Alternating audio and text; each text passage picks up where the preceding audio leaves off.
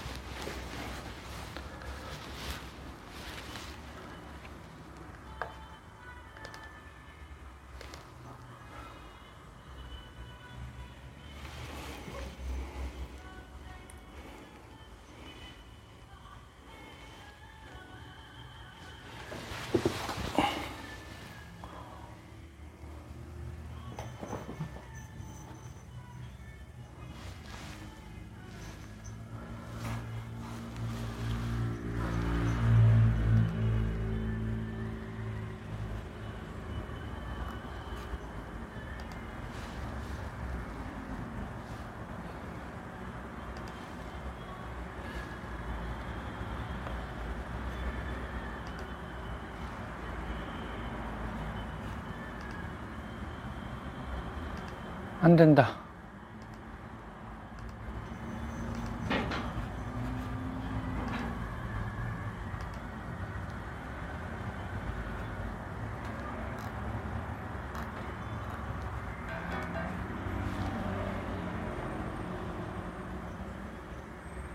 응? 안 뜨지?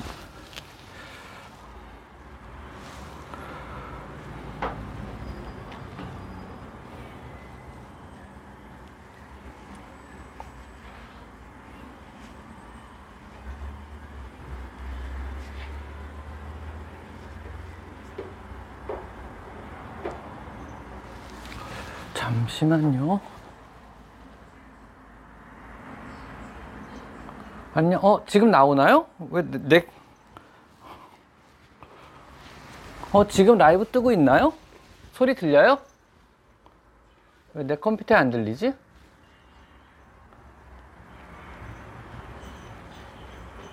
아, 지금 라이브 떠요? 어디 보자.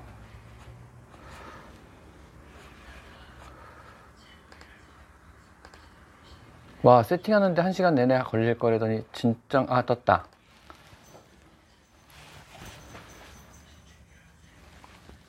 와, 세팅하는데 한 시간 내내 걸릴 거라더니 진짜, 아, 떴다.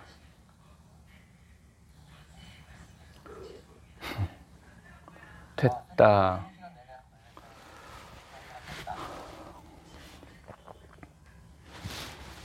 자리를 됐다.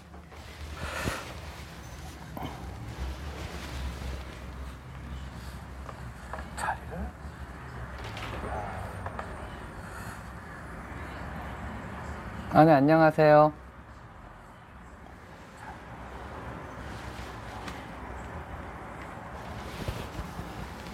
아, 네, 안녕하세요. 이걸 바닥에 놓으면 아마 조금 난가요? 바닥에 놓으면 아마 조금 난가요? 위치가 이래 저 이래도 저래도 위치가 애매하긴 하네요.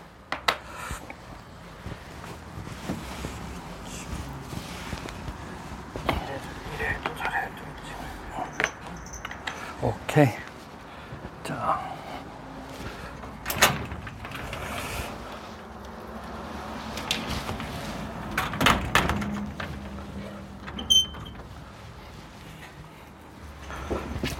알았어, 알았어. 오, 깜짝이야. 오, 깜짝이야. 잠깐.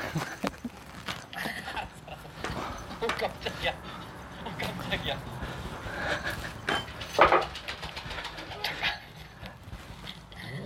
알았어, 알았어, 알았어. 얘가 크리스예요. 벵갈이라 제일 세고요.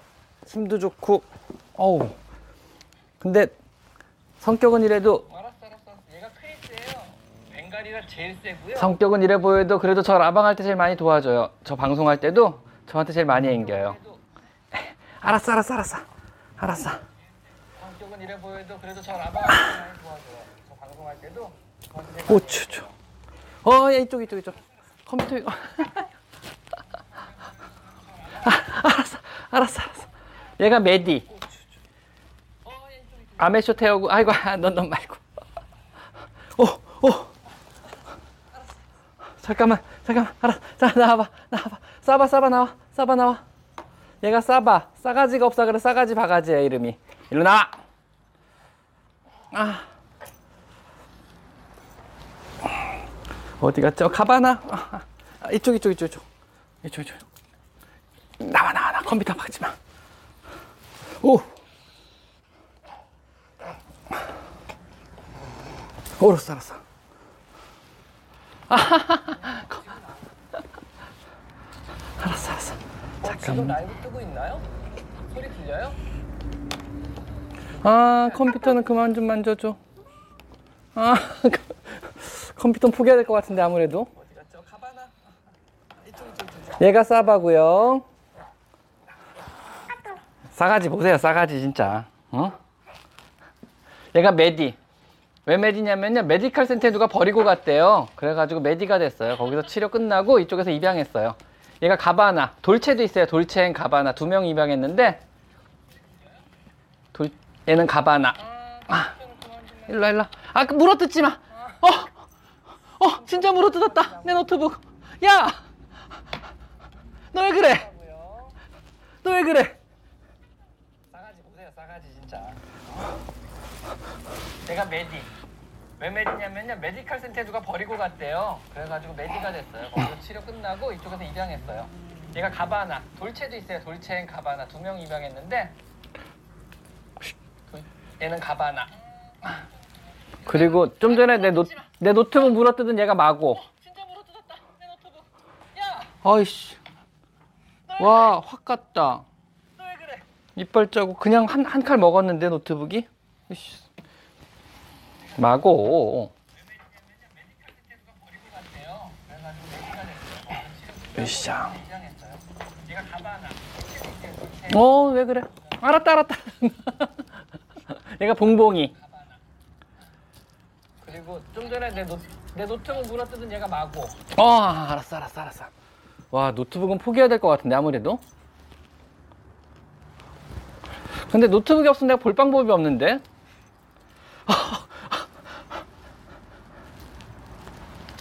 얘가 네로, all black이거든요. 네로. all black 네로.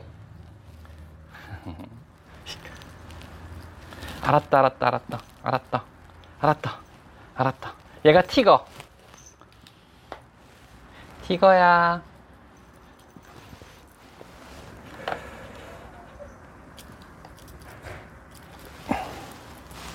지금 소리 들어가나요?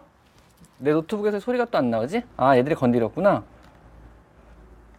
사실 지금 이 노트북이 내게 아니에요. 얘들이 지금 하도 눌러놔가지고. 지금 소리 들어가나요? 내 노트북에서 소리가 또 안 나오지? 아, 애들이 건드렸구나. 안녕.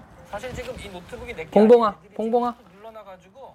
봉봉이는 방송할 때 거의 안 나오는 애 중에 하나예요. 아, 건드렸구나. 안녕. 얘는 사실 장난감 보고 나온 거지. 이렇게 나오는 애가 사실은 아닌데. 거의 안 나오는 애 중에 하나예요. 사실 장난감 보고 나온 거 와. 먹생이 대단한 거네. 이걸 어떻게 해? 정신이 하나도 없는데 지금 방송을 먹으면서 또 이걸 한다는 얘기야. 떠들면서. 아 먹생이 대단하구나. 먹생이 대단한 거네. 이걸 어떻게 해? 정신이 하나도 없는데 지금. 아 미사미님 안녕하세요. 여기 병원은 아니고요. 병원 옆에는 사실은 고양이 보호소예요. 동물권 시민연대 레이라 그래서요. 여기 사모님이 고양이 보호소로 따로 운영하는 곳이고요. 주로 제 촬영 장소이기도 해요. 그래서 사실은 처음에 제가 방송을 시작할 때 병원 노출 안 하고 제 이름 노출 안 하고 방송을 처음에 시작을 했어요. 그래서 지금까지 그러고 있거든요. 뭐 특별한 이유가 있는 건 아니고요. 제가 하는 말이나 제가 설명하는 거나 내가 드리는 정보가 어떤 공정성을 가지기 위해서는 일단 병원이나 나에 대한 홍보는 좀 배제를 해야 되지 않을까라는 생각을 처음에 시작을 했어요. 그래서 병원에서 촬영을 절대 안 하고 병원에 관련된 내용을 말씀 안 드리고 나에 대한 내용도 말씀을 잘 안 드리고 그리고 방송을 지금 하고 있어요. 메디 티거 펄이 어디 있을 텐데? 어 카레 일로 와 카레 알았다 알았다 일로 와. 응.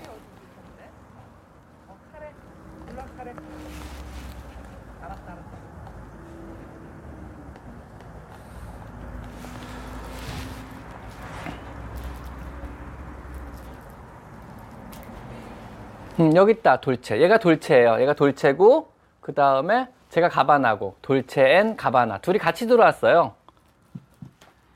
아니 왜 때려? 왜 때리지 마. 얘는 ODI 싸봐 싸가지 바가지 싸봐 그리고 여기가 마고고요 얘가. 점잖은 턱시도 입은 쟤가 마고고요. 알았다 알았다.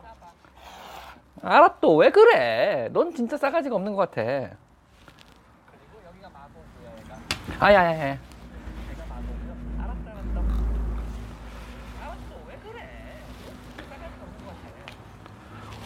와 지금 핸드폰을 멀리 놓고 고양이들 찍느라고 핸드폰을 멀리 놔서 하나도 뭐가 안 보여요. 거기다 눈이 좋은 것도 아니어서 몇 명이 들어와 있는 거예요? 16명. 와 최고 기록이다.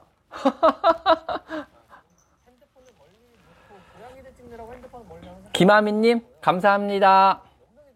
아 미사미님이 고양이를 되게 좋아하시는구나. 목소리 깨끗하게 잘 들어가죠? 때리지 마, 때리지 마, 싸우지 마, 싸우지 마. 벵갈이 고양이 품종 중에 가장 야, 야생화된 아직 완전 가축화가 덜 된 품종이고요. 그래서 근육의 탄력이나 힘이 제일 좋아요. 대신 이제 수명도 가장 짧은 축에 들어가고요. 자기 근육의 힘을 못 이겨서 뼈가 잘 부러지는 품종이에요. 보통 제일 많이 다치고 골절 사고가 제일 많이 나는 품종이에요. 그래서 벵갈 키우시는 분들 항상 조심하셔야 돼요. 알았어.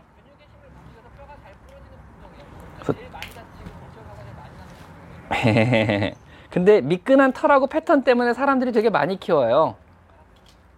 근데 성격은 제일 억셉니다. 키우실 때 좀 조심하셔야 돼요. 어린 가이 아이 있는 가정에서는 별로 그렇게 권하지는 않아요. 알았다. 마고. 메디. 메디 이쁘죠?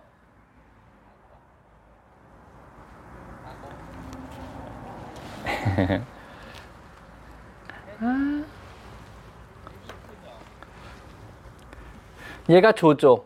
내가 제일 좋아하는 고양이 중에 하나예요. 제일 이쁜 바다가 얌전해가지고 성격이 제일 좋잖아요. 이름이 조조예요. 그래서 지금 치즈가 많아서 나도 가끔 되게 헷갈려요, 많이. 뭐, 마고도 옷 벗겨는 비슷하거든요. 근데 조조가 흰털이 제일 많이 먹었어요, 치즈 중에서는요. 그래서 여기 치즈가 네 마리가 있거든요, 이 안에다가. 그래서 되게 헷갈려요, 치즈끼리는요, 사실. 조조.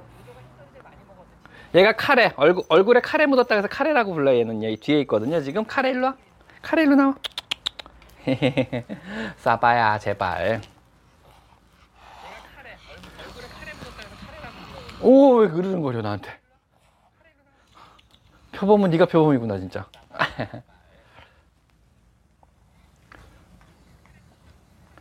그래서 혹시라도 여기 주말이나 이럴 때 되면은 자원봉사님들 굉장히 많이 오세요. 청소 자원봉사도 하시고 많이 오시거든요. 그 다음에 고양이 밥봉지 만드는 거. 겨울철에는 밥봉지 만들어서 많이 투척하거든요. 비닐봉지 나눠가지고요.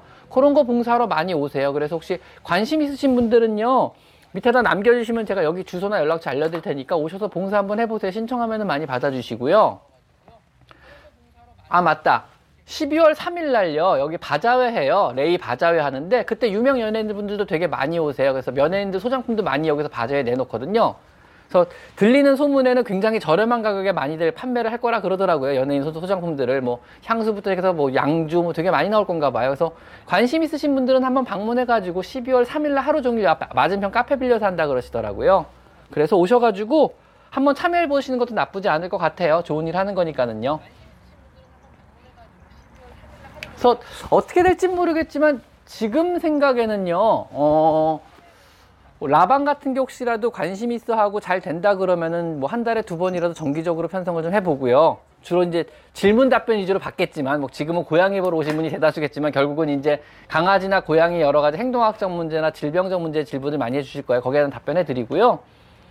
그리고 혹시라도 나중에 수익이 생기고 슈퍼챗을 통해서 수익이 생긴다 그러면 여기다 기증을 할 거거든요. 전부 다 기부를 전부 다 하려고요. 그래서 라방 혹시 한다 그러면 많이들 참석 좀 해주세요. 혹시라도 나중에 수익이 생기고 슈퍼챗을 통해서 수익이 생기면 여기다 기부를 전부 다 하려고요. 그죠? 연예인보다 고양이 굿즈가 더 좋은 부분이긴 하죠. 근데 고양이 굿즈 생각보다 많이 나와요. 왜냐면은 이런 보호 시설에는요, 관 좋아하시는 보통 이제 예술가분들이 되게 많으세요. 그래서 그분들이 이제 스스로 고양이 굿즈를 많이 만들어. 내가 이럴 줄 알았다. 뭐야 이게? 이다. 아 어디가 어디가 어디가. 아니 알았어 알았어 알았어. 그래도 뱉어야 돼. 그래도 뱉. 나 물지 말고 뱉어. 응 알았다. 착해. 와. 금방입니다 금방 이게. 참.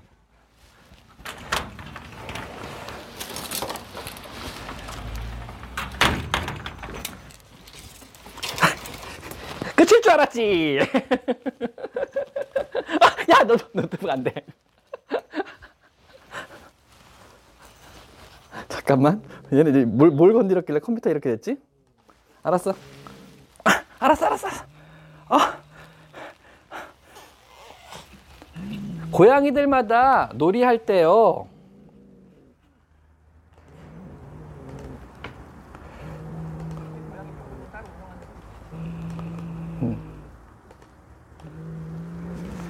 지금 어? 어? 어? 어? 미사미님이 하나 엽서 만들어 주실래요? 그럼요?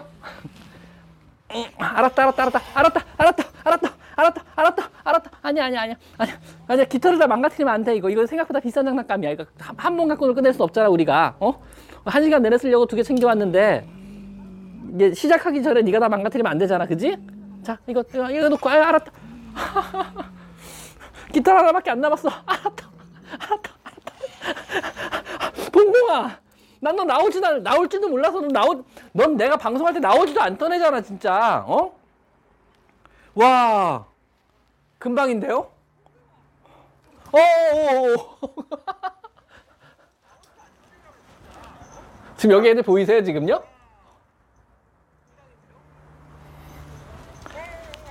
아, 내가 지금 사실은 질문 답변을 받으려고 나왔는데 얘들하고 놀아주다가 아,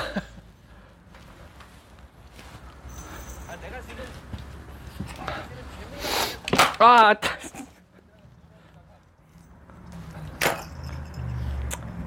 놀아준 사람이 그동안 없었나? 얘들, 얘들 지나치게 흥분한다. 그래서 이런 깃털 종류는 새를 흉내낸 거거든요. 애들이 이제 새 좋아하는 애들, 공중에 떠다니는 거 좋아하는 애들은 이런 거에 미치고요. 아까 쥐 같은 거 좋아하는 애 따로 있고요. 확실히 애들 반응이 다르긴 다르네요. 새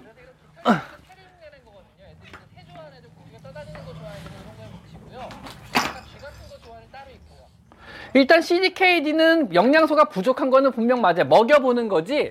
이거를 계속 주식으로 먹이는 게 아니기 때문에 상관은 없어요. 그냥 한두 캔 정도만 먹여보세요, 일단은요. 아니면 CD 한, 사료를 한 포 샀다 그러면은 그것만 계속 먹이시면 절대로 안 되세요. 그래서 그거하고 주식하고 섞어주시는 거야, 번갈아 주시든가. 그래서 맛만 보여준다 생각으로 해보세요. 지금 미리 먹여놓고 나중을 대비하자. 이런 느낌으로 하셔야지 이것만 주구장창 먹이는 건 아니에요. 그래서 가끔 먹이는 건 상관없어요. 뭐, 뭐 이틀에 한 번, 하루에 한 번 이런 식으로 먹이는 거 크게 상관없어요. 어차피 주식을 따로 먹이시기 때문에 영양 부족하고는 전혀 무관합니다. 그냥 맛만 보여준다는 기분으로 CD하고 KD 미리 맛보시, 맛보게 하시는 거 아주 좋은 생각이세요.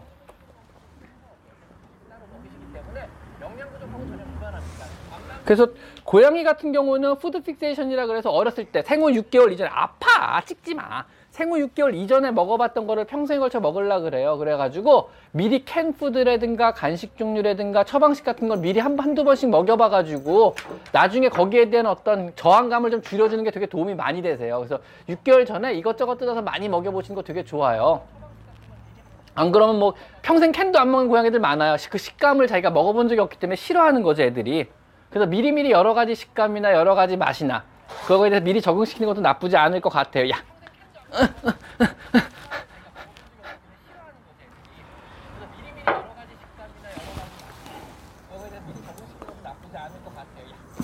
어. 그저 봉봉이 맞아요. 부디 좋은 인연 되시길 별 5월 담. 이게 이분이 여기 봉사하고 오시는 분이세요? 아시네요, 애들 이름을. 근데 지금 이 방향 봉사자분들도 있을 것 같아요, 지금요.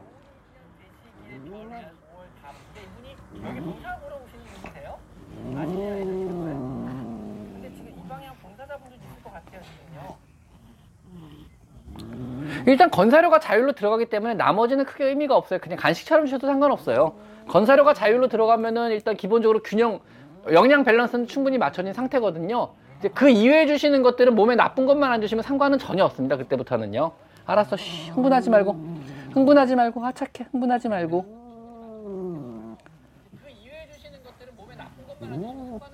흥분하지 말고. 아미님 답변 되셨죠? 그 정도면은요? 아, 주무라스님, 본격 고양이 비행 방송이래. 근데, 몇 번 하면 내 노트북 박살날 것 같은데, 지금 벌써 이거 나름 큰 맘 먹고 산 건데. 사실은 이 노트북을요, 아, 제가 얼마 전에 4개월 전에 샀어요. 유튜브 시작하려고 그때 이걸로 편집을 해야지 하고 제법 좋은 걸 맞춘 거거든요. 그래서 이게 델에서 나온 꽤 상위 제품이에요. 그래서 꽤 비싸게 주고 샀는데 아이고 애, 애, 애지중지 하던 거였는데 오늘 어, 어, 이빨 자국에 뭐 오. 거기다 이게 나름 상위 스펙이라 사실은 이게 carbon fiber로 만들어진 건데 이 고양이 이빨에는 버티질 못하네요. 쉬, 상판이 carbon fiber거든요, 이게. 어, 스타티님 오셨다. 13만 유튜버 스타티님 오셨습니다. 어저께 뵀죠, 스타티님? 스타티님이 저 처음 할 때 많이 도와주신 분 중에 한 분이세요. 되게 고마우신 분이세요. 사실 초보자한테 그렇게 대답해주기 쉽지 않으실 텐데 처음에 진짜 친절하게 많이 알려주셨어요, 스타티님이. 네, 맞아요, 주무라스님. 이거 상판 카본이었어요. 근데 고양이가 이빨로 아작을 내고 있네요, 지금요. 그리고 더 웃긴 거는 마우스에도 이빨이 들어가는 거 아세요? 나 몰랐는데 얘들이 마우스를 씹으니까 이빨에 기스가 쫙쫙 가요. 완전 패여요. 이 고양이 이빨하고 발톱이 생각보다 대단해요. 아우 이번 거 진짜 아팠어. 오. 그래서 고양이는 손으로 놀아주면 안 돼요. 아 옛날 생각난다. 옛날에 이철홍 선생님이라고 같이 일하던 선생님이 계셨는데 그분 참 착하셨거든요. 고양이도 좋아하시고 고양이 진짜 잘 보시는 분이었는데 이철홍 선생님이 그래도 우리나라 국가고시 그러니까 수의사 자격 시험에서 전국 3등 하신 분이세요. 대단한 인재였거든요.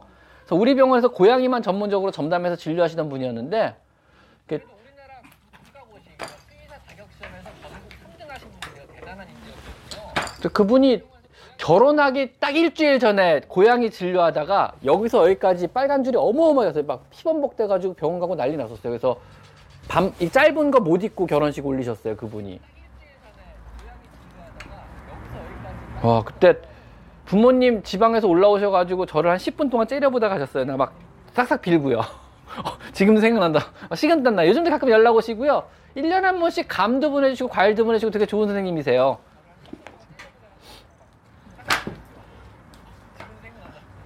그래서 가끔 연락도 주시고 먹을 것도 많이 보내주세요. 너무 고마운 선생님이세요. 아. 그래서 지금 저희 병원 선생님들도 가끔 내가 사진 보내주기도 하는데 저희 병원 지금 일하시는 간호사 선생님들도 양팔이 전부 다 흉터 투성이에요. 병, 다 병원에 한두 번씩 입원하셨어요. 고양이들 때문에. 그래서 저희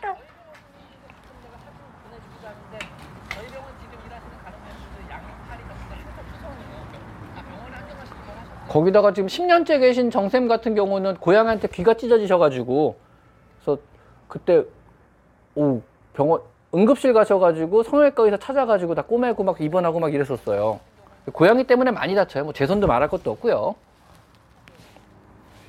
얘들이 텐션이 사람하고 비교가 안 되게 좋아서 육식동물은 육식동물이거든요. 얘들도.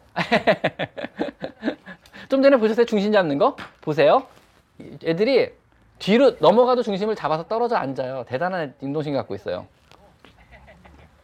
고양이는 훈육하는 게 아니에요. 고양이는 맞춰 같이 살아야 돼요. 그래가지고 맞춰 사는 법을 서로 서로 배우고 익혀야 되거든요. 그래서 뭔가를 가르친다고 생각하는 순간에 절대로 그게 통하지가 않아요. 그래서 보통 인터넷이나 텔레비에 가끔 보면은 이제 식은땀 날 정도로 잘못된 정보들이 많이 돌아요. 뭐 코를 때려라부터 큰 소리를 내라, 박수를 쳐라, 뭐 페트병으로 두드 바닥을 두드려 페트병으로 코를 때려라는데 절대로 그러시면 안 돼요. 고양이는요 육식동물이고 훈육이 안 통하는 동물이에요. 그러니까 훈련이라는 게 positive한 게 있고 negative한 게 있어요. 그래서 positive, negative한 건 절대 어떤 경우에도 사용하면 안 돼요. 이 뭐 야단을 친다든가 애들이 싫어할 만한 행동을 해가지고 뭐 스프레이를 뿌린다든가 뭐 이런 거 절대 행동을 하시면 안 되고요. 보통은 이제 positive한 방법을 쓰셔야 돼요. 뭐 간식을 준다든가 이런 식으로 해서. 근데 이제 대부분 그게 이제 반반이에요. 심리전인데 잘못하면 얘들이 나를 훈련시켜요. 뭐 이걸 하지 않으면 간식을 주기 시작하면 얘들이 이제 그걸 하기 시작해요. 뭐 이런 식으로 뭐. 그래서 이게 내가 훈련이 되느냐, 얘가 훈련을 시키냐, 이 싸움이 되거든요. 포지티브 훈련이요. 그래서 그거는 되게 심리전이라 잘 하셔야 돼요. 근데 마음이 약해지는 순간에 오히려 내가 고양이한테 훈련이 다 되는 수가 있어요. 그것 같은 건 되게 조심하셔야 돼요. 그래서 훈련이다, 훈육이다, 이거보다는 어떻게 같이 그냥 살아가는 법을 서로 서로 배우는 뭐 이런 쪽으로 생각하시는 게 맞을 것 같아요. 고양이는요. 그래서 훈육이라는 표현 별로 안 적당할 것 같아요. 같이 그냥 살아가는 법을 서로 서로 배우는.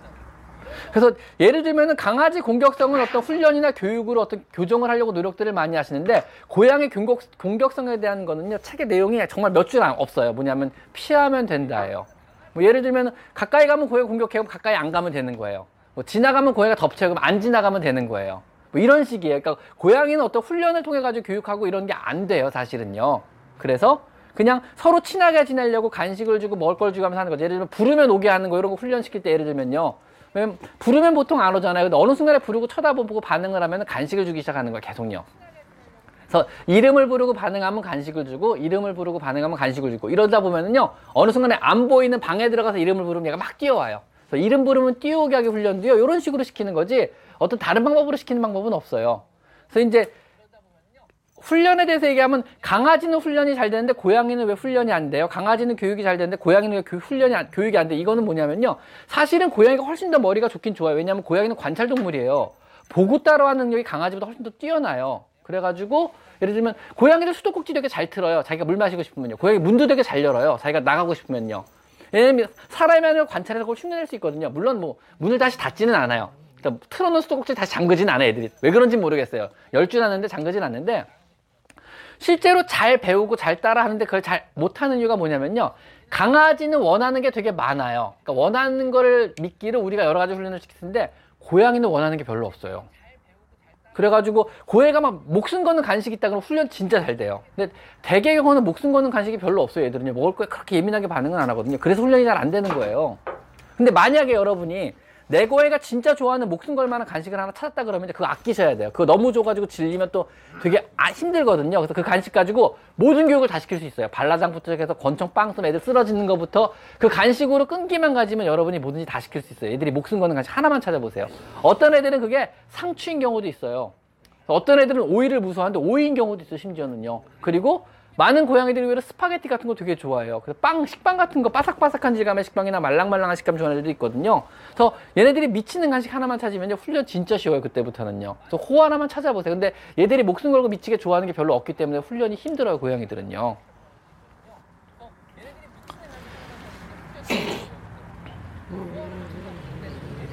일단은 잘 지낼 땐 사이가 좋은데 싸움 모드로 들어가면 피볼 때까지 미친 짓 싸웁니다. 이건 사실은 사이가 안 좋은 거예요. 무슨 얘기냐면요. 잘 지낼 때 잘 지내는 건 서로 그냥 안 싸우고 지내는 것 뿐이야. 같이 한 공간을 점유하고 있으니까는요. 근데 수틀리면 싸우기 시작하는 거죠, 이게. 그 냉정이라 그래요. 냉정, 냉정 상태를 지속하다가 이게 어느 정도 격, 감정이 격화되고 격화되고 격화되면 싸우기 시작하는 거예요. 이게 부자지간이나 모자지간하고 전혀 상관이 없는 문제예요. 그러니까 부녀지간입니다, 모녀지간입니다, 형제지간입니다. 이 말의 의미는 결국 의, 의인한 거지 사람의 개념이지 동물의 개념은 아니에요. 고양이들은요. 내가 낳은 새끼라 그래도요 어느 정도 기간이 경과해서 뭐 두 달에서 네 달 정도 지나가지고 내 몸에 호르몬 수치가 떨어지고 더 이상 내 페로몬이 안 묻어 이상 내 새끼가 아닌 거예요. 그때부터는 그냥 한 공간을 점유하는 가족이나 동료 개념이 들어가는 거죠. 이게 잘 맞을 수도 있고 안 맞을 수가 있는 거거든요. 사람도 마찬가지 그거는요. 뭐 가족이라고 다 잘 맞는 건 아니잖아요.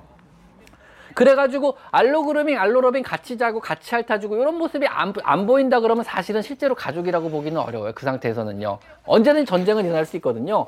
그럼 그런 전쟁이 일어나는 원인은 대부분의 경우는요 어떤 한정된 자원에 대한 점유 때문에 그래요. 뭐 공간에 대한 문제, 먹이에 대한 문제, 화장실에 대한 문제 여러 가지 문제가 섞일 수 있거든요. 아니면 다니는 길에 대한 문제도 있어요. 난이 길로 다녀야 되는데 너는 이, 이 길로 다니지 말아라. 이런 것 때문에 싸울 수도 있어요. 별관이 갖고 싸우거든요. 그래서 그런 거를 줄이려면 자원을 늘려주는 수밖에 없어요. 그래서 공간을 늘려주고 영역권을 늘려주고 캣타워를 하나 더 놔주라 그러고 뭐 화장실을 하나 더 플러스 원으로 더 놔주세요. 밥그릇을 더 놔주세요. 이게 다 그것 때문에 그러는 거거든요. 그래서 여, 둘째 들이기나 여러 마리 키우기라는 제 영상 중에 그런 게 있어요. 그거 한번 보시면 거기 영, 영역에 대한 거, 공간에 대한 거로 정리해 놓은 게 있거든요. 그래서 둘째 고양이랑 첫째 고양이랑 서로 싸우지 않게 하는 법, 애들이 서로 어떤 경쟁을 좀 덜하게 하는 법, 애들이 서로 덜 싸우게 하는 법, 이런 거는 그걸 보시는 게 나을 것 같아요. 어, 고양이들 스파게티 되게 좋아해요, 미사미님. 의외예요, 되게로. 그래서 제가 아마 다음에 올릴 게 이제 고양이 요리법인데요. 고양이 요리법이 되게 많아요. 사실 책 사서 공부도 했거든요, 저는요. 그래가지고 이번에 첫 편은 가장 간단하게 있는 고양이 재료를 가지고 원재료를 아주 간단하게 데치거나 굽거나 가지고 고양이들이 좋아할 만한 것들 한번 소개해 보려고 그 영상 지금 막 편집 중이니까 거기 아마 월요일쯤 올라갈 것 같아요. 그거 한번 보세요. 그래서 거기에 스파게티도 나와요. 스파게티 고양이 진짜 좋아하거든요.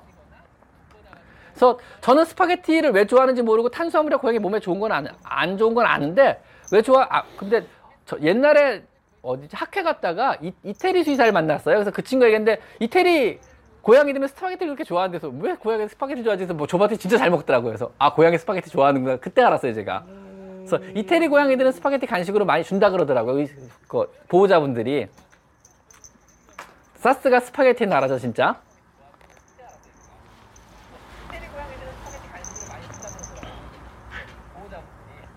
근데 너무 많이 주지 마세요. 탄수화물이 몸에 그렇게 좋지는 않아요. 그냥 입에 좋은 거지 몸에 좋은 건 아니거든요. 근데 우리가 꼭 몸에 좋은 것만 먹진 않잖아요. 저 같은 경우 몸에 좋은 거 별로 안 좋아하거든요. 입에 좋은 것도 좀 먹어야 되잖아요. 그래서 고양이들도 꼭 몸에 좋은 것만 꼭 주실 필요 없이 가끔은 어쩌다 가끔은 뭐 얘들과 어떤 relationship을 위해서라든가 얘들의 흥미를 위해서든가 아니면 얘들의 행복도를 위해서라도 입에 좋은 것도 가끔 주는 거 저는 나쁘지 않다고 생각해요. 그래서 뭐 탄수화물인데 주면 어떡하냐 몸에 안 좋은 거 아니야 그러지만 많이 주는 거 아니고 그냥 가끔 뭐 재미 삼아서 아니면 얘들의 어떤 즐거움을 위해서 아니면 나의 즐거움을 위해서 아니면 나와 얘네의 관계를 좀 더 돈독하기 위해서 주는 거라 그러면 저는 찬성이라고 봐요. 너무 자주 주는 것만 아니면은요. 그러니까 그거 가지고 너무 막 뭐라 그러지 않으셨으면 좋겠어요. 고양이 키우시는 분들 가끔 무섭게 나오셔가지고 길냥이 5에서 6개월.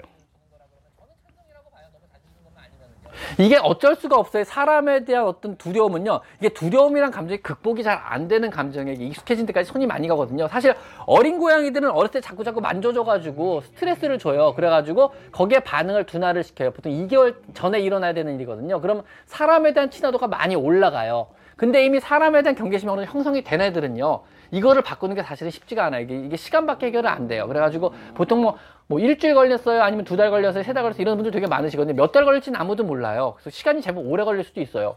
저 같은 경우도 지금 분양하려고 한 마리가 병원에 와 있는데 지금 치료는 다 했어요. 이제 아픈 건 좋아졌고 이제 마른 것도 어느 정도 해결이 돼가지고 이제 토실토실 살도 좀 올라오고 얼굴도 동그래지고 이뻐지고 있는데 아직 사람 손을 좀 약간 좀 무서워요. 그래서 그거 손 타는 것만 끝나면 다시 분양을 좀 올릴 거거든요. 그래서 우리 선생님들까지는 지금 손을 다 탔는데 이제 손님들한테 한번 만져보라 그러니까 다시 학학거리기 시작하더라고요. 모르는 사람은 아직 되게 무서워하는 것 같더라고요. 그래가지고 그것도 시간이 조금 더 걸릴 것 같아요. 걔도 지금 온지 벌써 뭐야, 어, 온지 벌써 열흘, 2주 됐거든요. 거의 병원에 온 지 치료하기 시작한 지 2주 됐고, 선생님들이 번갈아가면서 계속 만져줘. 우리는 빨리 익숙해지게 하려고. 그런데도 2주 걸렸으니까 생각보다 제법 시간 오래 걸릴 수도 있어요. 그러니까 일부러 억지로 만지지 말고 무서워하면 냅두세요. 그냥 숨게 두시고요. 좀 마음 편해지면 조금 조금씩 나와요.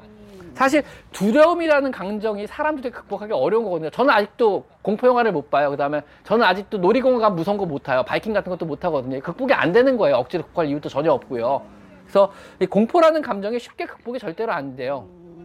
그래서 가끔가다 강아지 훈련시킬 때 이제 이제 무서워서 물어니까 안 무섭게 한다고 자꾸 만져주라 그러고 뭐 이거 무슨 산책도 무서워해서 안 가는 애들 억지로 끌고 나가라 그러잖아요. 그거 잘못된 거예요. 그게 이제 flooding therapy라서 홍수요법이라 그러거든요. 근데 그게 되게 되게 되게 되게 되게 오래 전에 이미 사장된 방법이에요. 그게 정상적인 방법은 아니거든요. 왜? 그래서 이제 무섭다 그래서 그거를 억지로 강제로 막 노출시키기 위한 안 좋은 방법이에요 일단은 그래가지고 그거 알았어. 잠깐. 알았다. 자, 나줘 나나 나 긁지 말고 나. 이것은 이것 이것 아야 아파 아파. 아파 아파 아파. 잠깐만. 단추 단추에 단추에 발톱 들어갔어 단추에. 잠깐만. 그렇지.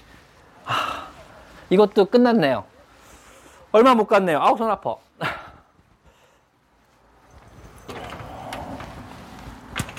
아니야 아니야 아니야 아니야. 자 장난감 두 개 말아먹는데 시간이 그렇게 오래 걸리진 않았네요 메디 어디 갔어? 메디 아까 눈 아팠어?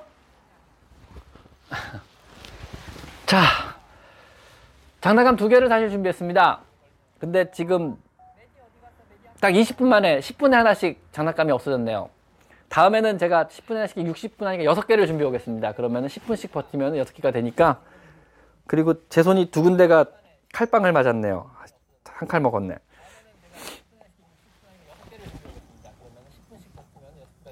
첫째가 화장실에서 볼일 보고 둘째가 학교에서 볼일 보는 경우가요. 이게 둘이 가족을 형성하고 사이가 좋으면 전혀 상관이 없는 문제예요. 괜찮아요. 그다음에 사람도요.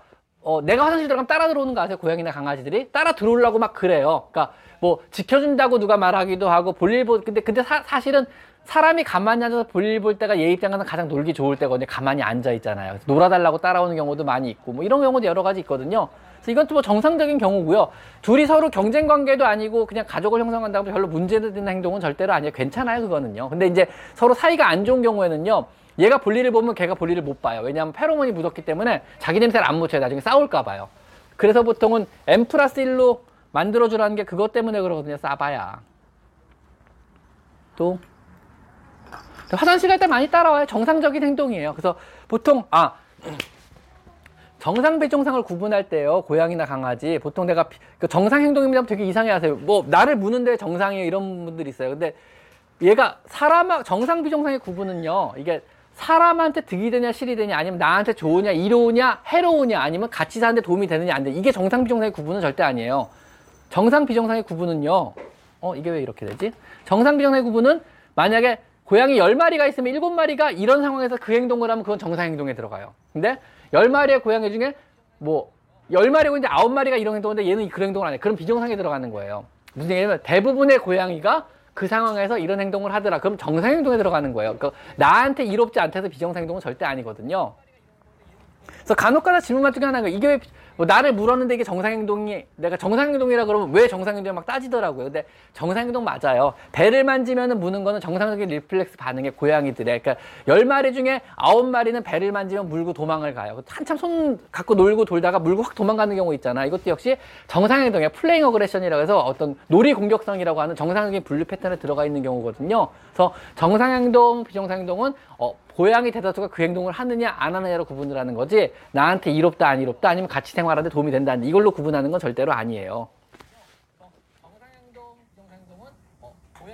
괜찮아요 일단은요. 피나는 건 금방금방 지혈돼요 다음엔 후시딘보다는요 그냥 마른 맨솜으로 소, 아니면 소독된 솜이나 아니면 화장솜 같은 거 없으면 화장솜으로 그냥 한참 동안 꾹 누르고 있으면 지혈돼요. 한 10분 정도 누르고 있으면 지혈되실 거예요 그래가지고 그거를 뭐 근데 기름진 성분으로 바르는 건 별로 좋지 않아요. 오히려 지혈에도 도움이 안 될 수 있거든요. 후시딘은 별로 안 좋은 것 같아요. 왜냐하면 대부분의 연고는 지용성, 즉 기름 성분이거든요. 이건 별로 도움이 안 되고요. 그냥 마른 걸로 막고만 있어도 큰 문제는 안 될 거예요. 그때는요. 별로 안 좋은 것 같아요. 왜냐하면 대부분의 연고는 근데 herpes 바이러스가 일주일 정도 약 먹는 걸로 안 좋아져요. 생각보다 오래 가거든요, 그게요. 그래가지고 길, 짧아야 2주, 길면 한 달에서 두 달까지 가는 경우도 왕왕 있어요. 그거는 방법 없어요. 몸에서 herpes 바이러스의 저항력, 항체라는 게 만들어질 때까지 그냥 질질질질질 끄는 수밖에 없어요. 그래서 코 막히는 게 제일 문제가 되는 게 뭐냐면 애들이 코가 막히면 식욕이 떨어지고 식욕이 떨어지다가 더 떨어지면 밥을 안 먹어버려요. 그러면은 증상이 확 심해지면서 중내산으로 넘어가게 되거든요. 그래가지고 일단 코는 안 막히게 해주는 게 좋아요. 그래서 약을 먹이는 이유가 herpes 바이러스 치료하려고 약 먹이는 게 아니에요. herpes 바이러스는 2차 감염증, herpes 바이러스 때문에 뭐 이 구강 내 염증이 생기고 부비동염, 코에도 염증이 생기고 콧물이 나고 이런 것 이런 걸 가라앉히려고 하는 거예요. 그래서 2차적으로 항생제를 써주고 소염제를 써주는 거는요. herpes 바이러스는 상관없이 herpes 바이러스가 유발한 염증을 가라앉혀가지고 그래가지고 herpes 바이러스에서 가- 염- 생긴 염증이 가라앉으면 컨디션이 좋아지고 컨디션이 좋아지면 잘 먹고 잘 먹으면 몸에 항체를 잘 만들어서 herpes 바이러스를 이겨내고 이렇게 하는 거예요. 감기랑 마찬가지로요. 그래서 시간을 끌어서 몸에 상체가 만들어질 때까지 얘를 건강하게 유지시켜주는 게 치료의 목적이고요. 결국은 몸에서 상체가 만들어질 때까지 걸리는 시간, 강화, 그게 고양이마다 틀려. 왜냐면 면역 체계가 다 다르고요. 모체인 항체, 엄- 태어날 때부터 어미한테 받은 항체의 수가 N수가 또 다르거든요. 그 다음에 접종이 돼 있느냐 안 되느냐, 영양 상태가 어떠냐 이런 거에 따라 다르기 때문에 짧으면 2주, 항체가 만들어질 때까지 길면 두 달까지 걸릴 수 있어요. 그때까지는 계속 질질질 끌면서 아플 수밖에 없어요. 그건 어쩔 수가 없어요. 시간이 걸리는 질병이에요. 때문에 짧으면 상태가 만들어질 때까지 계속 질질질 끄면서 아플 수밖에 어, 20명이다. 이동장에 들어가는 것도 사실은 제가 이동장, 병원 쉽게 가는 법을 만들어 놨는데 지금 잠깐만요. 이동장이 여기 있다. GHK님이 질문하신 건데 병원에 가는데 이동장에 절대 안 들어가고 도망가. 이게 뭐냐면은 사실 고양이는 kennel carrier 훈련이 돼야 되거든요. 이동장에 넣고 병원에 이동하고 스트레스 없이 진료 스트레스 없이 진료받고 다시 집에 오고 이게 되게 중요한 훈련에 들어가는데 이게 잘 안 되더라고 병원에서 일하다 보니까 그래서 병원에 스트레스, 스트레스 없이 방문해서 다시 집으로 가는 거에 대한 영상이 만들어져 있고요. 이동장 훈련에 대한 훈- 영상도 역시 만들어져 있거든요. 근데 이게 지금 전부 다 지금 뭐 저희 편집자님한테 내가 너무 폭탄처럼 막 영상을 많이 주다 보니까 이분이 막 거의 넉다운이 되셨어요, 지금요. 그래서 아직도 계속 만드는 중이거든요. 되는 대로 제가 올려드릴게요. 일단 미리 말씀드린 핵심은 뭐냐면요. 이동장을 좀 펴- 고양이가 편하게 생각하셔야 돼요. 근데 대부분 이동장을 사신 다음에 보기 싫은지 구석에다 처박아 놓으시더라고요. 근데 이동장은 첫째로 위아래가 분리되는 게 좋아요. 그래서 진료를 되게 편하게 받을 수 있거든요. 그래서 캐리어하고 부르는 이동장을 보통 고양이들이 어떻게 하면 집에서부터 캐리어를 타고 이동을 해서 차를 타고 다시 병원에 와서 캐리어에서 진료를 받고 캐리어를 타고 집에 가고 이게 이제 가장 고양이 입장에서 편안한 방법이 왜냐하면 캐리어라는 공간은 집의 냄새가 밴 집의 공간의 일부거든요. 그래서 그 안에서만 있을 때 고양이 가장 편하게 생각해요. 근데 우리가 이동장의 위아래를 분리가 안 되면 꺼내야 되잖아요. 이런 경우 되게 힘들어요. 그래서 포- 평소에 캐리어를 집에서 펴놓으라 그래요, 제가. 위를 분리해가지고. 그래서 거기다 담요도 깔아놓고 맛있는 간식도 캐리어에서 주고. 그 다음 가끔가다 이제 짜요짜요 같은 거나 아니면은 어, 내가 좋아하는 게 이제 투비캣이라고 해서 인터넷 찾아보면 투비독 투비캣인데 투비캣이 되게 맛있거든요. 그게 짜먹이는 간식인데 연어 맛도 있고 스팸 맛도 있고 또 무슨 맛이 있더라? 닭간 맛이 있나? 그래서 되게 맛있는 맛이 많아고 고양이 들때 그거 막 발라주라 그래요, 내가. 그 캐리어 반쪽에다가. 그러면은 거기서 나중에 애들이 막 숨고 잠도 자고 그래. 숨숨집처럼 쓰기도 하고 잠도 자고 막 그러거든요. 캐리어가 충분히 편해지면은 나중에 캐리어 뚜껑을 덮으세요. 그래도 그 안으로 막 들어가 애들이 이제 편하게. 그럼 이제 캐리어를 놓고 애들이 들어가면 문 닫고 그냥 병원에 데리고 오시면 돼요. 그 다음에 뭐 스트레스 받을 만한 상황이나 손님들이 많이 놀러 올 만한 상황이나 조카들이 놀러 올 만한 상황이면 캐리어 다시 넣어 놓으세요. 그래서 문 닫아 놓으세요. 그리고 그 안에다 간식 같은 거 주시고 맛있는 거 많이 주시면요. 그 안에 되게 편하게 애들 되게 많아요. 의외로요. 그래서 캐리어를 너무 불편하지 않게 생각하게 하는 게 되게 첫 번째 교육의 한, 하나고요. 두 번째는 캐리어를 타고 올 때도요. 그냥 데리고 오시면 안 돼요. 반드시 위에 담요를 덮으세요. 안 보이게. 그 다음에 캐리어 안에도요. 집에서 쓰던 얘가 쓰던 담요나 아니면 주인이 또 옷 같은 거 벗어서 던져놓고 오세요. 그래야지 고양이들이 덜 불안해요. 냄새가 나기 때문에. 고양이는 감각지 가죽에 굉장히 냄새를 되게 중요하게 반응하거든요. 거기다 자기의 페로몬이 묻어 있다면 훨씬 더 안심을 해요. 왜냐면 제이콥스 기관에서 계속 페로몬 냄새를 맡거든요. 분석을 계속해요, 머릿속으로. 근데 자기 냄새 일부나 집의 냄새 일부가 페로몬을 통해서 냄새 배가 있으면 되게 안심을 하거든요. 그래서 그 상태에서 병원에 오면 애들이 확실히 스트레스 지수가 낮은 채로 병원에 도착을 하고 스트레스 지수가 낮은 채로 병원에 도착을 하면은요. 저희 입장에서 진료가 되게 편한 거예요. 이제 혼양이, 덜 혼양이가 되니까는요. 그래서 사실은 주사가 아프지가 않아요, 생각보다. 애들 주사 맞을 때 나중에 영상 보시면은요. 얘들이 그냥 아무렇지 않게 주사를 다 맞아요. 왜냐면 뭐, 그, 뭐, 추루추루 같은 거 옆에서 먹여주고 있으면 그 먹느라 정신없이 주사 맞는지도 자기들 몰라요. 그리고 캐리어 안에 있고 위에만 열어서 저희가 하면은요. 대개 경우 애들이 그렇게 큰 반응을 안 해. 격하게 반응도 안 해요. 그냥 아 주사 맞나 보다 가만히 있다 집에 그냥 그대로 가요. 큰 스트레스 없이요 근데 한 번 흥분하고 스트레스 받기 시작하고 어 이 새끼가 나 죽일지도 모르겠구나 이런 생각 들기 시작하면 그때부터 난리가 되는 거예요 호- 혼양이가 되고요. 그래서 이제 그런 느낌 없이 이건 일상적인 일이고 일상적인 반응이고 니네가 받을 수 있는 이건 일상적인 일이다. 이런 식으로 이제 편하게 처리하면 의외로 별 큰 스트레스 많이들 반응을 해요. 그래가지고 그런 식으로 처리가 잘 되고 있기 때문에 지금 제 손이 남아나 있는 거예요. 안 그래도 손가락 몇 개씩 없어졌겠죠, 우리도요. 그래서 대부분의 경우는 캐리어 훈련, 집에서 병원의 진료는 캐리어의 지- 캐리어 훈련부터라 그래요. 집에서 올 때부터 이미 병원 진료가 시작이 되는 거라고 보시고 데려올 때만 억지로 잡아서 끌어놓고 막, 막 두드리고 조용히 해 이러고 끌고 오고 나면요 병원에 처치가 곤란한 경우가 많아요. 막 이빨 흥분해가지고 건드리면 죽여버릴 거 이런 상태로 도착하면은 진짜 힘들어요 우리가요. 그래서 그렇게 오시면 안 되고 굉장히 차분하고 calm down된 상태로 병원에 올 수 있게 여러 가지 노력을 좀 기울이셔야 돼요. 그래서 고양이를 스트레스 덜 받게 하는 법이란 편에서 제가 한번 설명을 했어요. 그래서 제 영상 보면은 고양이 스트레스에 관련된 내용도 많이 들어있거든요. 그래서 그 영상도 한번 찾아보시면은 고양이가 스트레스 없이 병원에 도착할 수 있는 여러 가지 스킬들도 들어있으니까 그것도 한번 해보시고요. 뭐 타월 같은 거 쓰는 법은 제가 나중에 한번 타월요법의 내용은 따로 좀 아니면 따뜻한 타월로 마사지 하는 법이나 따뜻한 타월로 애들 스트레스 줄이는 법에 대한 건 한번 영상을 한번 제가 만들어서 보여드릴게요. 그거는요.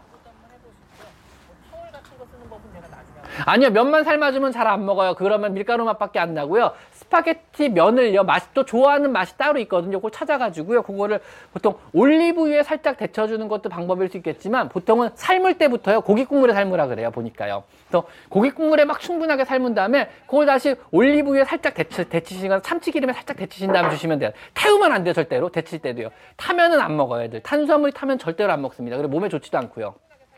그래서 어떤 경우에도 표면을 태우면 안 되고 고기도 마찬가지예요. 그래서 만약에 뭐 닭 닭은 가슴살보다 다리살이 더 좋아가지고 풍미가 좋아가지고 얇게 점여가지고 주실 때는요 후라이팬에 구워주지 말라 그래요. 그냥 저는 날걸 날거주는 걸 되게 싫어하거든요. 그래서 샤브샤브 주는 게 제일 좋아요. 샤브샤브로. 그 다음에 혹시라도 후라이팬에 데쳐주고 싶으시면은요 올리브에 데쳐주시는데 그것도 역시 태우 태우시면 안 먹어요. 살짝 데쳐주셔야 돼요. 그래가지고 보통은 스파게티 면 주실 때 고기 국물에 삶으신 다음에 그거를 올리브에 살짝 데쳐서 안 돼 그만 부셔.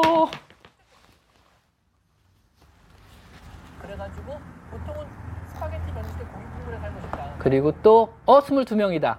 이 23명이다. 미사미님이 고양이를 생각보다 되게 좋아하시는구나. 고양이들 성격 다 달라요. 완전 달라요. 진짜 다르고요. 재밌는 게 이제 우리가 품종묘라고 하는 애들은 대충 성격이 좀 어떤 어, strain화 돼 있어요. 이렇게 어떤 개런티가 돼 있어요. 그래서 뭐 10마리 중에 8마리는 이 품종의 묘는 10마리 중에 8마리 대충 요 비슷한 성격을 나타내기는 해요. 그런 것들이 살짝 살짝은 있어요. 예를 들면 뭐 지랄묘라고 뭐 예를 들면 요런 벵갈 같은 게 약간 지랄묘라고 부르기도 하고 요런 게 있는데 우리가 이제 재밌어 하는 게 이제 요런 믹스묘들 있잖아요. 그런 Kore-, Korean Shorthair라는 여기저기 섞인 애들. 얘들 이제 선물, 선물 상자 같은 거예요. 열면 뭐가 튀어나올지 모르는 거예요. 그래서 재밌어요. 뭐 대체로 애들이 막 이상한 애들은 별로 요즘엔 드물고요. 그래서 보통 저는 개인적으로는 사실은 이런 믹스묘들을 되게 좋아해요. 애들이 성격이 너무너무 제각각이거든요. 그래서 치즈는 치즈대로 특유의 고유의 약간의 그런 게 조금 있어요. 뭐 느낌이 어떤 혈액형이랄까? 뭐 턱시도 턱시도 나름의 그런 좀 캐릭터들이 살짝 있어요. 혈액형 비슷한 것들이 조금 있어요. 그래서 치즈냥들은 치즈냥들 혈액형이 조금 있고요. 그래서 그런 게 좀 있는 것 같아요. 또 고등어 좋아하시는 분은 고등어만 키우세요. 고등어 나름대로 그런 성격들이 또 있거든요. 그런 것들이.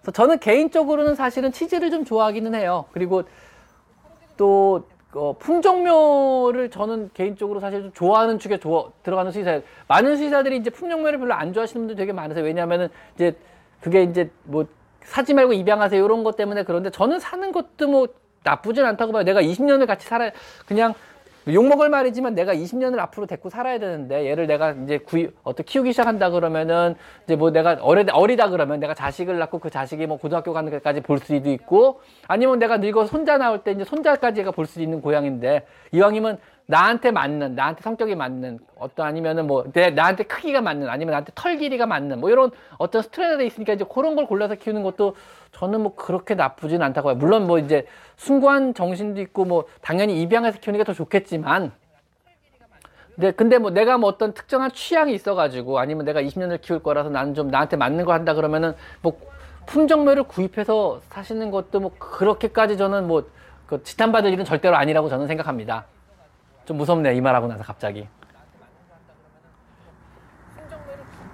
근데 고양이는 귀병이 강아지보단 다행히 심하진 않아요. 이렇게 잘 치료해서 완치만 하면 재발이 잘 안 돼요. 근데 물론 완전히 다 망가져 버리면요. 그러니까 이비인후과 질환이 대부분 그래. 사람도 마찬가지예요. 완전히 다 망가져 버리면은 그 다음에 진짜 진짜 계속 재발해요. 이거는 뭐 치료 개념이 아니고 현상 유지 개념밖에 안 되거든요. 근데 고양이는 대부분 귀가 바짝 서 있고 안에 털도 없고 깨끗하게 유지 관리가 잘 되기 때문에 한 번 치료가 다 끝나고 나면은요. 대개는 그 다음에 재발은 잘 안 하는 편이라 고양이는 귀병이 그렇게 어렵지 않은데 강아지는 그게 달라요. 예를 들면 강아지 귀가 덮인 품종이나 강아지 같은 건 한 번 귀병 생기면요. 진짜 진짜 안 나요. 그 다음에 나도 계속 재발을 하고요. 나중에 지나고 나면 이게 이제 치료한다는 개념보다 현상 유지라는 개념밖에 안 돼. 이건 어쩔 수가 없어요. 근데 요인이 너무너무 다양해요. 유전적인 요인부터 시작해서 뭐 시기적인 요인부터 되게 많고요. 이미 완전 망가져서도 되게 많아요. 그래서 코커스페리나 귀병에 취약한 품종들이 몇 가지가 있거든요. 고양이는 컬 종류, 주로 이제 아니면 폴드 종류. 꺾인 애들 있잖아요. 굽힌 애들. 이런 애들이 귀병이 주로 많거든요. 어쩔 수가 없어요, 그거는요. 그래서 완치할 수 있는 방법은 사실은 없습니다. 귀병은요. 그리고 이제 현상 유지 차원이나 아니면은 그냥 조금 좀 완화시키고 나중에 재발하면 다시 치료하고 이런 식으로 생각하시 사람이 마음이 편하실 것 같아요. 그러니까 너무 심해서 완전 망가지기 전에 치료를 빨리빨리 쓰는 게 제일 좋고요. 이미 뭐 너무 심해서 완전 망가졌다 이러면은 글쎄요. 저 같은 경우는 한 6주 치료 열심히 잘 하시면은 한 4개월에서 6개월 괜찮을 거 이러고 말하고 치료를 그냥 들어가요. 저는요. 차라리.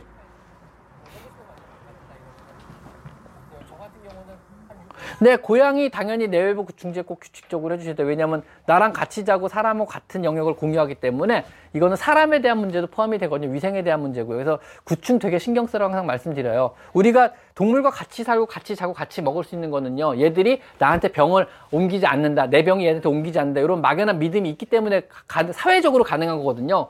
근데 만약에 동물이 사람한테 병을 일방적으로 옮기는 병이 많아, 만연한다고 사회적 풍토가 정해지면은요. 아마 아파트에 또 다시 옛날처럼 붙기 시작할 거예요. 뭐 동물 사육 금지. 뭐 우리 오피스텔은 동물 사육을 금지합니다. 요즘에 그런 거 없잖아요. 되게 야만적인 거잖아요. 그런 거 붙여 놓으면은요.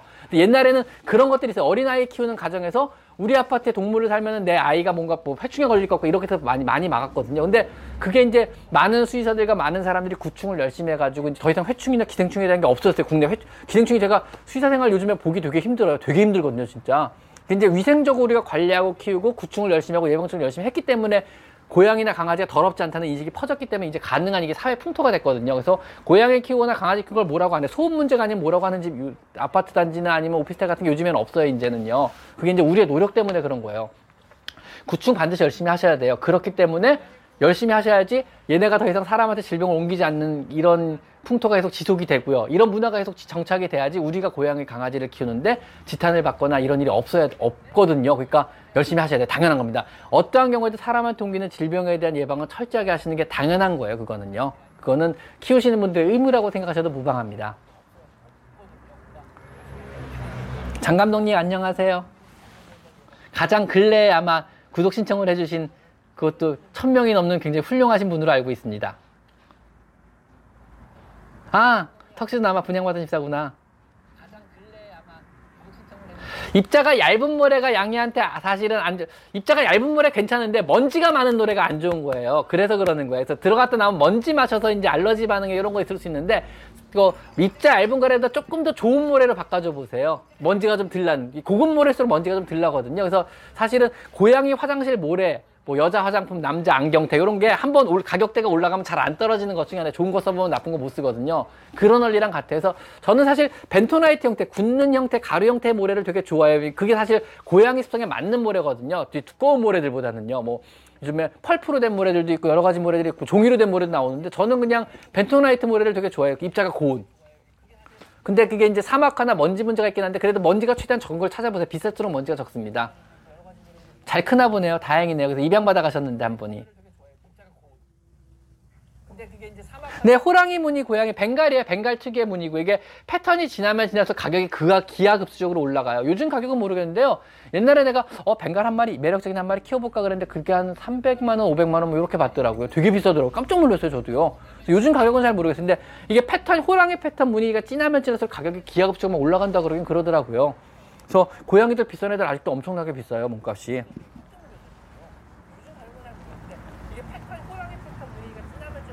삼색 특징 잘 모르겠어요. 근데 그냥 삼색 특징은 그냥 딱 하나 아는 거 있어요. 여자다. 삼색이는 무조건 여자거든요. 그래서 유전적으로 이제 삼색이가 여자가 아닐 확률이 뭐 2%, 뭐 3, 1% 있다 그러는데 대부분 저는 한 번도 못 봤어요. 삼색은 다 여자더라고요. 그래가지고 이제 여- 여성과 남성을 결정하는 유전 인자 중에 삼색 패턴이 같이 있으면 대부분 여자 인자가 같이 발현이 된다 그래서 그거 뭐 XX 염색체랑 같이 상, 상동으로 움직인다 그러더라고요. 그래가지고 삼색이는 대부분의 경우는 여자입니다. 특별하게 돌연변이가 아닌 이상은요. 그래서 삼색의 특징은 여자다. 나머지는 잘 모르겠습니다. 어항물 먹는 거 사실 좀 나쁘지 않다고 봐요. 그냥 근데 어항물을 좀 자주 갈아주는 게 좋죠. 그리고 어항에 약을 치지 마시고요. 어항에 약 치면 별로 안 좋고요. 어항물 좋아하는 애들이 있어요. 그래서 보통은 이제 우리가 이제 교과서죠. 행동학 교과서에 보면요. 고양이 물 많이 먹이는 법 중에 하나가 어항을 놓는다도 있어요. 왜냐면 비릿물을 좋아하는 게 있거든요. 그래서 고양이 좋아하는 물 특징이요. 어항물 좋아하는 애들이 있고요.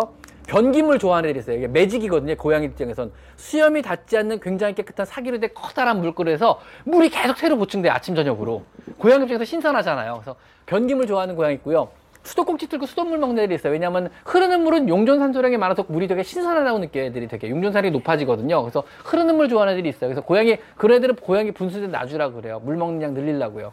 그리고 이제 어항의 좋은 점이요. 집이 어- 주인이 집을 나가면 정말 하루 종일 어항만 보는 애들이 있어요. 이러고 안 움직여요. 그래서 몰래 카메라 설치, 관찰 카메라 설치해놓고 보면은요. 이러고 8시간을 안 움직이고 물고기 움직이는 거 본다 그러더라고요. 그 다음에 어항물 먹고. 그래서 어항 나쁘지 않다고 봐요. 저는 대신 이제 어항을 뭐 안정화시킨다, 정화시킨다, 약만 타지 마세요. 약 타는 물은 또 어떨지 모르니까. 근데 어항물 자주 조그만 어항들 괜찮아요. 고양이들 물 많이 먹는 거. 비릿한 물 좋아하는 애들도 있으니까. 취향이거든요.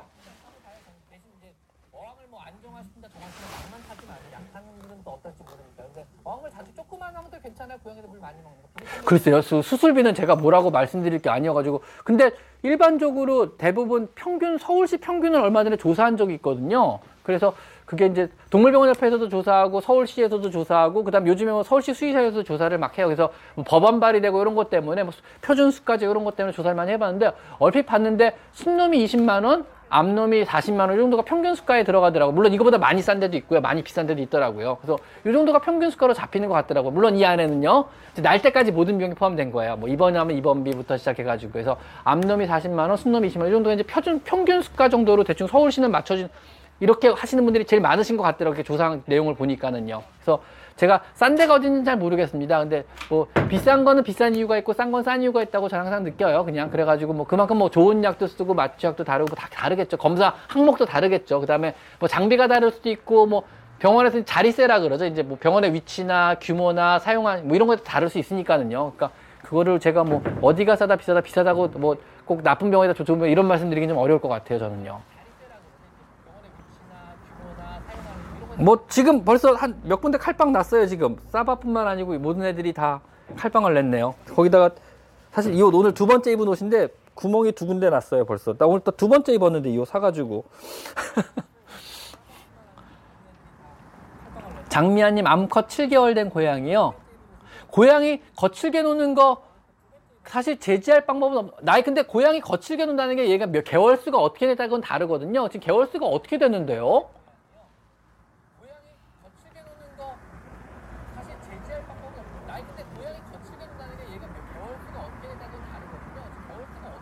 어, 떡수님 고양이 확대본 맞다.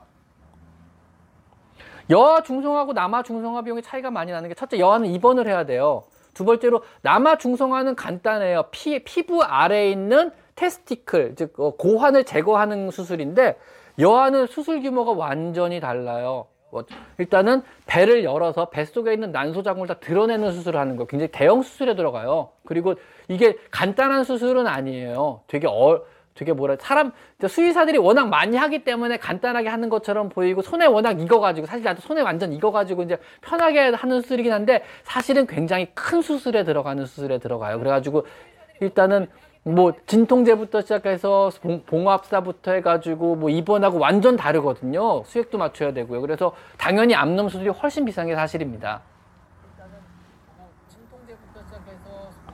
근데 아이가 자꾸 토하, 그러니까 사실 토해요, 설사요 이게 할 말이 너무 많아요. 왜냐면 거의 책 한 권 분량이거든요. 왜 토하는지 찾는 것도 너무너무 힘들어요. 그래서 뭐 일단은 애가 토해요. 얼마나 자주 토해요부터 시작을 해야 돼요. 질문을요. 그래가지고 언제 토해요? 주로 어떨 때 토해요? 나이가 몇 살이에요? 뭐 건강검진은 언제 받았어요? 너무 많은 질문에서 사실 여기에 대한 답변은 제가 드릴 수가 없어요. 근데 일단 정상적인 건강한 젊은 고양이가 뭐, 뭐, 일주일에 한두 번씩 토해요? 아니면 3, 4일에 한두 번씩 토해요? 이 정도 그런 거는 대부분 사료 트러블이 많더라고요, 경험상. 그래서 그런 경우 대 처음에 제가 해드린 얘기가 일단 사료 한번 바꿔보세요. 그래요. 건강한 정상적인 고양이의 경우에요. 그래서 사료를 바꾸면 좋아지는 경우가 의외로 많아요. 그리고 다들 많이 오해하시는데 사료가 의외로 죄송합니다. 거지 같은 사료 진짜 많아요. 여러분이 뭐 made in 뭐 Holland 적힌 뭐 이상한 사료들 되게 많이들 구입해서 먹이시는데 의외로 되게 거지 같은 사료 되게 많이 봤어요. 저는 사료 되게 조심해서 먹이는 말씀을 꼭 드리고 싶어요. 그래서 뭐 인터넷에서 와 하고 막 광고하고 선전했던 사료들 1년 뒤에 없어진 사료 너무 많이 봤거든요. 1년 뒤에 진짜 없어져 사료 회사 자체가 없어지더라고요. 그러니까 그냥 내가 보기엔 중국에서 밀수 중국에서 들어와서 한 컨테이너 두 컨테이너 팔고 없어지는 회사들 같더라고요. 그냥요. 막 인터넷으로 광고하고 마케팅 해가지고 SNS로 마케팅해서 막 팔아먹고 없어지는 회사들 컨테이너 사료라고 보는데 되게 많아요. 그래서 거긴 뭐 전부 다 made in Holland, 뭐 made in New Zealand 써있긴 써있는데 왠지 모르겠어요. 왜 그렇게 써있는지는. 뭐 공장이 그쪽인지 아니면 포장된 곳이 그쪽인지 그뭐 그건 잘 모르겠는데 일단은 거지 같은 사료들 되게 많아요 생각보다 그래서 사료 의외로 조심해서 저는 잘 먹이실 거 권해드리고요 그냥 어떤 사료가 좋은 사료 물으면 전 그냥 큰 회사 사료 먹이라 그래요 대기업 제품이요 그러니까 저도 갤럭시 쓰거든요. 여러분도 아이폰 아니면 갤럭시 대부분 쓰잖아요. 이제 그게 이제 대기업에 대한 막연한 믿음이거든요. 왜냐하면 회사가 크면은 그만큼 제조 시설이나 아니면 부대 시설이나 A/S 시설 모든 게 다 잘 갖춰져 있잖아요. 그러니까 크게 나빠질 확률이 없거든요. 사료도 똑같아요. 사실은 제가 알기로는 자기 회사의 공장을 갖고 있는 사료 회사가 7개가 채 안 될 거예요. 왜냐하면 7년 전에 5개였거든요. 자기 공장을 가진 사료회사가요. 뭐 로얄 캐닌, 뭐 힐스, 내추, 내추럴 밸런스, 내추럴 초이스 몇 개 안 됐어요 그때도. 근데 지금 많아야 일곱 개밖에 안 될 거예요. 자기 공장도 없는 회사가 거의 다예요 아직도요. 그래서 사료 같은 거 함부로 막 바꿔줄 때 조심하셔야 돼요. 인터넷에서 사람들 잘 먹인다고 막 먹이는 거 전 별로 아닌 것 같아요. 그냥 저는 뭘로 바꿀까요? 그러면 저는 그냥 대기업 사료 먹이세요. 그래요. 그냥 저는요. 그냥 대기업 사료가 아주 좋은 사료 절대로 아니에요. 절대로 아주 좋거나 뭐 단백질 함량이 많이 높거나 진짜 좋은 제품으로 재료로 만든 이런 건 아닌데 문제를 일으킬 확률은 진짜 진짜 낮아요. 왜냐하면 그렇게 만들어진 사료. 왜냐하면 이미 수십 년 전부터 그렇게 레시피를 만들어 왔거든요, 얘들은요. 그래서 웬만하면 문제를 절대 안 일으켜요. 그리고 진짜 진짜 그런 거 먹이면 오래 살긴 오래 살아요, 애들이요. 그래서 아주 좋은 사료는 아니겠지만 웬만한 문제는 절대 안 일으킵니다. 그래서 어떤 거 먹을지 모르시다 그러면요. 뭐 로얄 하잖아요. 대기업 사료, 뭐 로얄 캐닌이니, 힐스니, 내추럴 밸런스, 내추럴 초이스, 뭐 웰니스 사료들 이런 사료들이 있거든요. 이런 사료 먹이시는 게 그냥 안전한 것 같아요. 전 그런 사료 주로 많이 권해줘요. 제 병원에서 대부분 그런 사료만 팔고요, 사실은요. 그래서 저는 잘 모르겠는 사료나 글래튼 사료 절대 안 팔아요. 그리고 소개도 잘 안 해요. 잘 모르니까요. 저는요. 그래서 최소한 10년은 지나봐야 이 사료가 좋은 사료구나 나쁜 사료구나 아, 그동안 먹었던 애들이 그 문제가 없었구나 이러거든요. 그리고 참고로 제 고양이 사료는 누트로 초이 제 고양이들은요 누트로 초이 사료만 지금 10년 넘게 먹이고 있어요. 다른 사료 안 바꿔요 절대로. 왜냐면 그거 먹어서 그동안 문제가 없었기 때문에 앞으로도 계속 그만 먹을 거예요 저는요. 무서워요 사료 바꾸는 거. 고양이 발바닥에 털 굳이 밀어줄 필요 없어요. 미끄러진 환경. 차라리 발바닥에 털을 밀어줄 그 정성과 노력으로요. 이런 카페트를 깔아주세요. 이 카페트 오늘 새로 싹간 거거든요. 여기 사모님이요. 그래서 여기 사모님이 오늘 이케아 가셔가지고 16,000원, 3만원짜리 잔뜩 사서 쫙 가신 거예요, 지금요. 카페트를 깔아주세요. 미끄러지지 않게. 발톱 깎아줄 필요 없어요. 발바닥 털 깎아줄 필요 없어요. 네, 황승민님 저도 감사합니다. 구독 신청해 주셔서 감사합니다.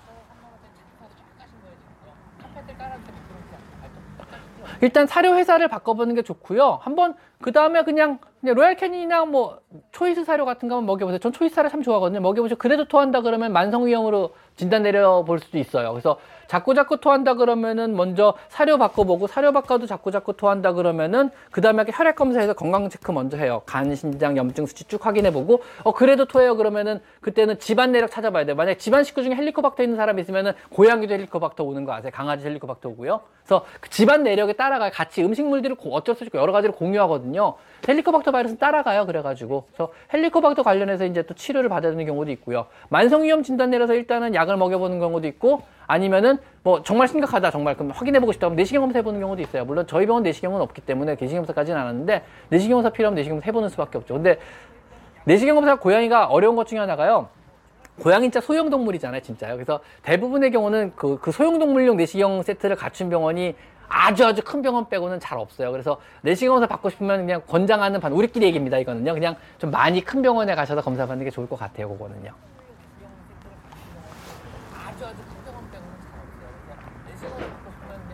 와, 질문이 본격적으로 들어온다.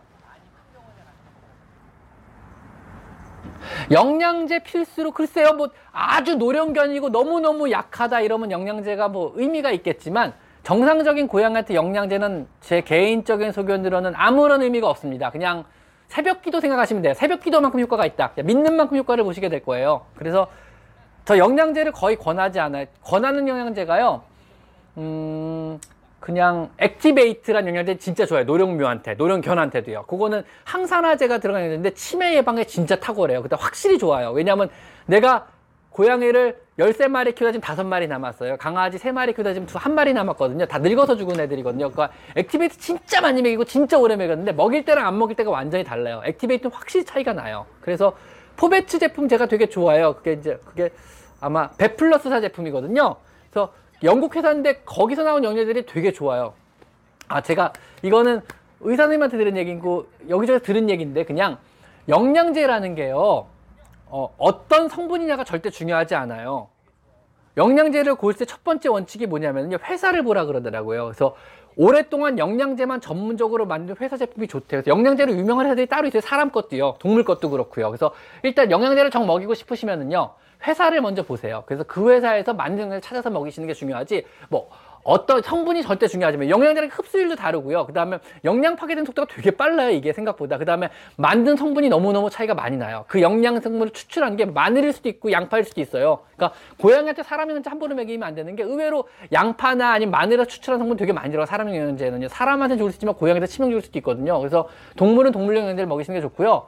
영양제 먹이면 뭐가 좋아서 여러분의 마음의 안정에 되게 좋습니다. 확실히 도움이 돼요. 내가 돈을 썼다. 아, 관절이 안 좋아서 관절 영양제 먹였어요. 아, 마음이 편해지잖아요. 그래서 그런 데 도움은 많이 됩니다. 실제 관절이 좋아지는지는 모르겠어요. 저는요. 차라리 그 돈으로 약을 사서 먹이는 게 낫지 않을까. 검사를 한번 더 받아보시고 사료 조금 더 좋은 거 사서 먹여주세요. 영양 살돈 있으시면요. 전 그게 맞다고 봐요. 근데 아주 노령동물이면 필요해요. 왜냐면 몸에 영양 성분이 부족할 수 있으니까요. 근데 대부분의 경우는 요즘의 시대 자체가 옛날에 이제 사료들이 질이 안 좋고 먹는 음식이 질이 안 좋을 때는요. 그때는 이제 어떤 먹어서 좋아지는 것들이 많았어요. 근데 요즘같이 이제 과다해. 사람도 그렇고 동물도 영양분이 과다가 문제지 부족이 문제가 되잖아요. 사료도 너무너무 좋아졌고 간식도 너무너무 좋아졌거든요. 그래서 영양이 넘쳐서 문제지. 그래서 즉 덜어내야 될 문제가 생 덜어내야 건강해지는 거지. 먹는다고 더, 더 건강해지는 시대가 지났어요. 그래서 영양제 추가로 먹이면 건강한가요? 그러면 저 대 제 답은 no입니다. 아무런 의미 없습니다. 그냥 그래도 먹이고 싶은데 그러면은 아마 믿으신 만큼 효과를 보시게 될 거예요. 새벽 기도만큼의 효과를 보게 될 거예요. 그래서 영양제는 새벽 기도랑 똑같습니다. 근데 이제 특별하게 영양이 부족할 만한 상황이 생겼어요, 만약에. 그럼 영양제 도움이 돼요. 뭐 시스테이드 같이 방광염이 생겼으면 시스테이드 같은 영양제 도움됩니다. 그 다음에 질켄 같은 것도 영양제 일종인데요. 그거는 이제 흥분을 잘하거나 항상 불안하거나 겁이 많은 고양이한테 도움이 돼요. 이제 보통 우유에 있는 알파카소제핀이라는 성분, 심신 안정시키는 성분이거든요. 우유에 들어있는 성분. 그걸 추출해가지고 만들어낸 영양제인데, 이거 같은 경우는 되게 예민한 고양이를 꾸준하게 먹이면 되게 도움이 많이 돼요. 이런 특정 성분의 영양제들은 도움이 되겠지만, 뭐 종합 영양제, 종합 비타민, 뭐 관절 영양제, 두루뭉실한 영양제들이 도움되는 경우는 저는 본 적이 주위에서 없어요. 그래서 별로 그렇게 권장하지 않고 병원에 놓고 팔지는 않아요. 솔직히 말씀드리면은요. 관절 영양제, 두루뭉실한 영양제들이 도움되는 경우는 저는 본 적이 주위에서 없어요. 그래서 별로 그렇게 권장하지 않고 병원에 놓고 팔지는 않아요. 솔직히 말씀드리면은요. 뭐 일단은 습사료 같은 경우가요. 건사료랑 섞어서 먹이라고 많이 해요. 사실은 이게 습사료가 참 슬픈 게 습사료를 많이 먹으면 막 캔이죠. 캔을 많이 먹으면 많이 먹을수록 고양이들이 건강, 훨씬 더 건강하고 소화흡수율도 좋고 영양 성분도 좋고 여러 가지 좋은 게 사실인데 이게 슬픈 게 뭐냐면요. 이게, 이게 주인의 경제력을 따라간다는 거예요. 여기서 이제 금수저 고양이, 흙수저 고양이 나뉘는 거죠. 캔을 많이 먹고 사는 고양이와 캔을 조금 먹고 사는 고양이가 이제 비싸거든요. 캔이라는 게 사실. 그 다음에 하루에 캔만으로 먹으려면 네다섯 캔은 먹어야 돼요. 이게 돈이 장난 아니게 들어가거든요. 밥값이. 네다섯 캔이면 얼마야? 거의 내 한 끼 식사값이 한 식사 넘어서는데 큰 거죠. 그래서 보통 건사료랑 섞어주라고 저는 많이 얘기해요. 왜냐하면 캔만으로는 영양의 불균형이 올 수도 있어요. 왜냐면 우리가 꼭 주식캔만 먹일 수 있는 건 아니거든요. 간식캔도 많이 섞여요. 그래서 뭐 보통 주식캔만 먹이면 상관이 없지만 간식캔 같은 경우는 영양 균형을 맞춘 캔이 아니야. 맛으로 나온 캔이죠. 이거는요. 그래서 그것만 먹이면 영양 불균형이 반드시 옵니다. 주식캔과 섞이시던가 주식인 사료랑 섞으셔야 돼요. 아셨죠? 그래서 뭐 이 캔 먹여도 돼요. 괜찮아요. 간식으로 주시는 겁니다. 주식으로 준다 그러면은 생각을 많이 해보셔야 돼요. 그리고 주식으로 캔만 주신다 그러면 사실은 저 같은 경우는 어, 건사료를 중간중간에 반드시 섞이라 그래요. 왜냐면 이게 믹싱 해가지고 영양 균형을 맞추는 과정이요. 건사료는 되게 편해요, 사실은. 근데 캔은 되게 어려워요, 그게. 기술적으로. 한계가 있기 때문에. 그래서 주식캔이라고 나온 것도 오랫동안 먹인다 그러면 영양 불균형이 나올 가능성이 어느 정도는 있어요, 사실은요. 그러니까 수분만 놓고 보고 애들의 모질이나 이런 걸 놓고 본다면 캔이 좋긴 좋겠지만 영양 균형적인 측면에서는 건설에 훨씬 더 앞서는 건 사실이에요. 그- 그래서 보통은 이제 캔만 먹이신다 면 그래도 건사료를 좀 섞는 것도 좋을 것 같습니다, 저는요.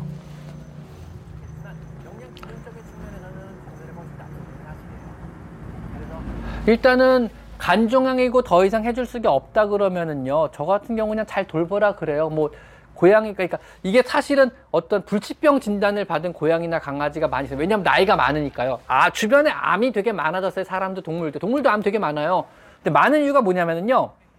옛날보다 수명이 늘어서 그래요. 옛날에는 암이 없었던 이유가 수명이 짧았어요. 이렇게 오래까지 못 살았어요. 왜냐하면 사료도 좋은 게 없었고, 모래도 좋은 게 없었고, 수의사들도 진단하는 기술이 그렇게까지 높지 않고, 좋은 약들도 많이 없었어요. 그리고 이렇게 정성 들여서 실내에서 관리하지도 않았어요. 그러니까 평균 수명이 막 7년도 채 안 됐거든요. 실내에서 키우는 고양이임에도 불구하고요. 근데 이제 이게 점점점 늘더니 20년을 살아요. 당연히 종양이 많이 생기죠. 당연히 치과 질환 많이 생기고요. 당연히 관절 질환 많이 생겨요. 오래 살아서 생기는 병이에요. 이게 수명을 다했다는 거거든요. 세포들이 세포들이 수명을 다하면서 종양들이 생기기 시작하는 거고요. 관절들이 수명을 다하면서 관절염이 생기기 시작하는 거고요. 눈들이 수명을 다하면서 백내장이 생기고 녹내장이 생기는 거거든요. 치매도 마찬가지예요. 뇌 신경들이 수명을 다하는 거예요. 그래가지고 여러 가지 이제 노폐물들이 막 신경세포의 말초, 말초의 말단에 축적이 되면서 이제 신경 전달이 제대로 안 되고 뇌가 생각을 안 되고 뇌세포들이 퇴축되는 거거든요. 그래서 오래 살아서 생기는 이런 병들이 생기는데 어떻게 해줘야 돼요라고 하는데 저는 사실은 어, 그 말씀을 먼저 드려요. 이게 불편함과 고통의 차이를 먼저 아시라 그래요. 왜냐면 이분들이 마음이 조급해 계속, 계속 보니까 숨만 잘못 쉬어도 내일들이 아파하는 거니까 잠을 못 주무시고 이게 어떻게 하죠? 어떻게 하죠? 어떻게 해야 돼요? 막 너무 아파하는 거 너무 힘들어하는 이런데 불편함과 고통은 분명히 차이가 있어요. 얘가 만약에 불편함을 느끼고 있는 단계라면 내가 약을 먹이든 진통제를 먹이든 치료를 하든 항생 처치를 해서 지금 현재 불편한 상태라 그러면은 지속적으로 계속 돌봐주는 걸로 충분히 컨트롤이 가능하시고 잘 돌봐줘서 좋은 추억을 마지막까지 잘 만들어 주시면 돼요. 근데 만약에 근데 첫 라방부터 이렇게 슬픈 얘기를 해야 되는 거죠, 이게 지금? 이게 첫 라방에 할 내용이 아니란 말이죠. 저는요, 지금 오늘 농담 따먹기 하려고 들어왔어요. 저는 2번 방 사람들하고 사실은 제 친구, 친하신 분들하고. 근데 갑자기 질문이 너무 많이 나서 지금 당황스러운데 거기다 질문 내용이 너무 묵직해요, 지금 첫 라방 치고는요. 아, 이러면 안 되는데. 근데 이제 만약에 이제 이게 고통이라고 느껴지시면은요, 통증이고 고통이라고 느끼시면 그때부터 수의사님하고 상의를 해보셔야 돼요. 그래가지고 이제 삶의 질 지수표라는 게 있어요. 인터넷 찾아보시면 제가 쓴 글, 제가 칼럼 같은 삶의 질 지수표를 꼭 같이 첨가를 하거든요. 이제 이런 관련된 상담을 하게 되면은요. 그래서 삶의 질 지수표를 보면은 70점 만점에 종이가 나와요. 그래서 얘가 밥, 배고픔, 밥 먹기, 물 먹기, 잠자기, 통증 뭐 이런 거에 대한 그래서 0점부터 10점까지 주인식 점수를 매기게 돼서 이거를 가지고 얘가 얼마나 통증을 받고 있고 얼마나 현재 고통을 느낀지 서퍼링을 하는지 안 하는지 이런 거에 대한 점수를 매기거든요. 그래서 그 점수를 근거로 얘가 이제 얼마나 힘들다, 아니다, 아직은 버틸만 하구나, 아직은 더 해줘도 되겠다. 이런 것들이 나오거든요.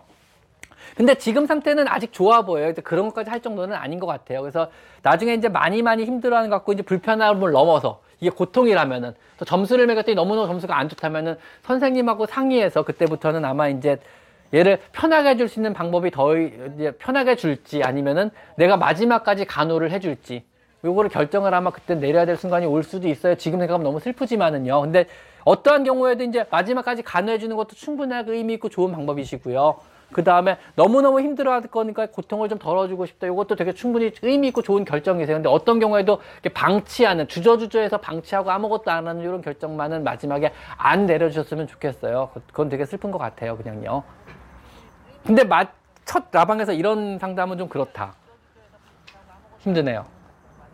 주식캔과 간식캔의 차이는 영양 균형이에요. 즉 맛을 위해 만들었냐 아니면 정말 음식으로 만들었냐 이 차이라고 보시면 돼요. 그러니까 우리가 보통은 우리가 밥 먹는 건 영양 균형이 균형이 맞는 밥은 그냥 밥이잖아요. 뭐 예를 들면은 글쎄 이게 좀 이거 되게 적당하지 않은데 사람에도 사료가 있는 거 아세요? 이게 빅맥이래요. 미국에서 이제 맥도날 미국 맥도날드에서 빅맥을 개발할 때 영양 균형을 맞춰서 개발을 했어요. 그래서 이거 하나로 아니면 이거 두 개로 자라나는 청소년들이 이거 두 개만 먹으면은 완벽하게 영양 균형이 맞게 만들었대요. 그거를요. 그래서 모든 칼로리가 완벽하게 공학 그, 그 뭐지? 그 뭐지? 식품 공학적으로 계산이 된 거라 그러더라고요. 그게요. 이쪽에 사료죠. 빅맥 같은 건 균형식에 들어가요. 왜냐하면 그거 먹으면 비타민부터 시작해서 모든 게 다 맞아 떨어진다 그러더라고요. 칼로리가 다 맞아 떨어진다 그러더라고요. 빅맥이라는 게. 그렇게 만들어진 거래요. 제대로 만들면. 근데 이제 뭐 예를 들면 우리가 길에서 파는 뭐, 뭐 핫도그 같은 균형식은 아니잖아요. 그냥 간식이지. 이거, 이것만 먹고 사면 몸에 균형에, 영양균형에 문제가 생기겠죠. 이런 차이라고 보시면 돼요. 그래서 캔을 많이 먹이는 건 좋아요. 단 주식을 먹는 동안에는. 간식도 계속 줘요 캔은 좋은 간식에 들어가요. 굉장히. 균형, 균형식이 아닐 뿐이지. 그러니까 균형식이 아닌 간식을 오랫동안 먹이면 몸에 문제가 생기겠죠. 영양 불균형이 생기잖아요. 영양 밸런스 되게 중요하거든요.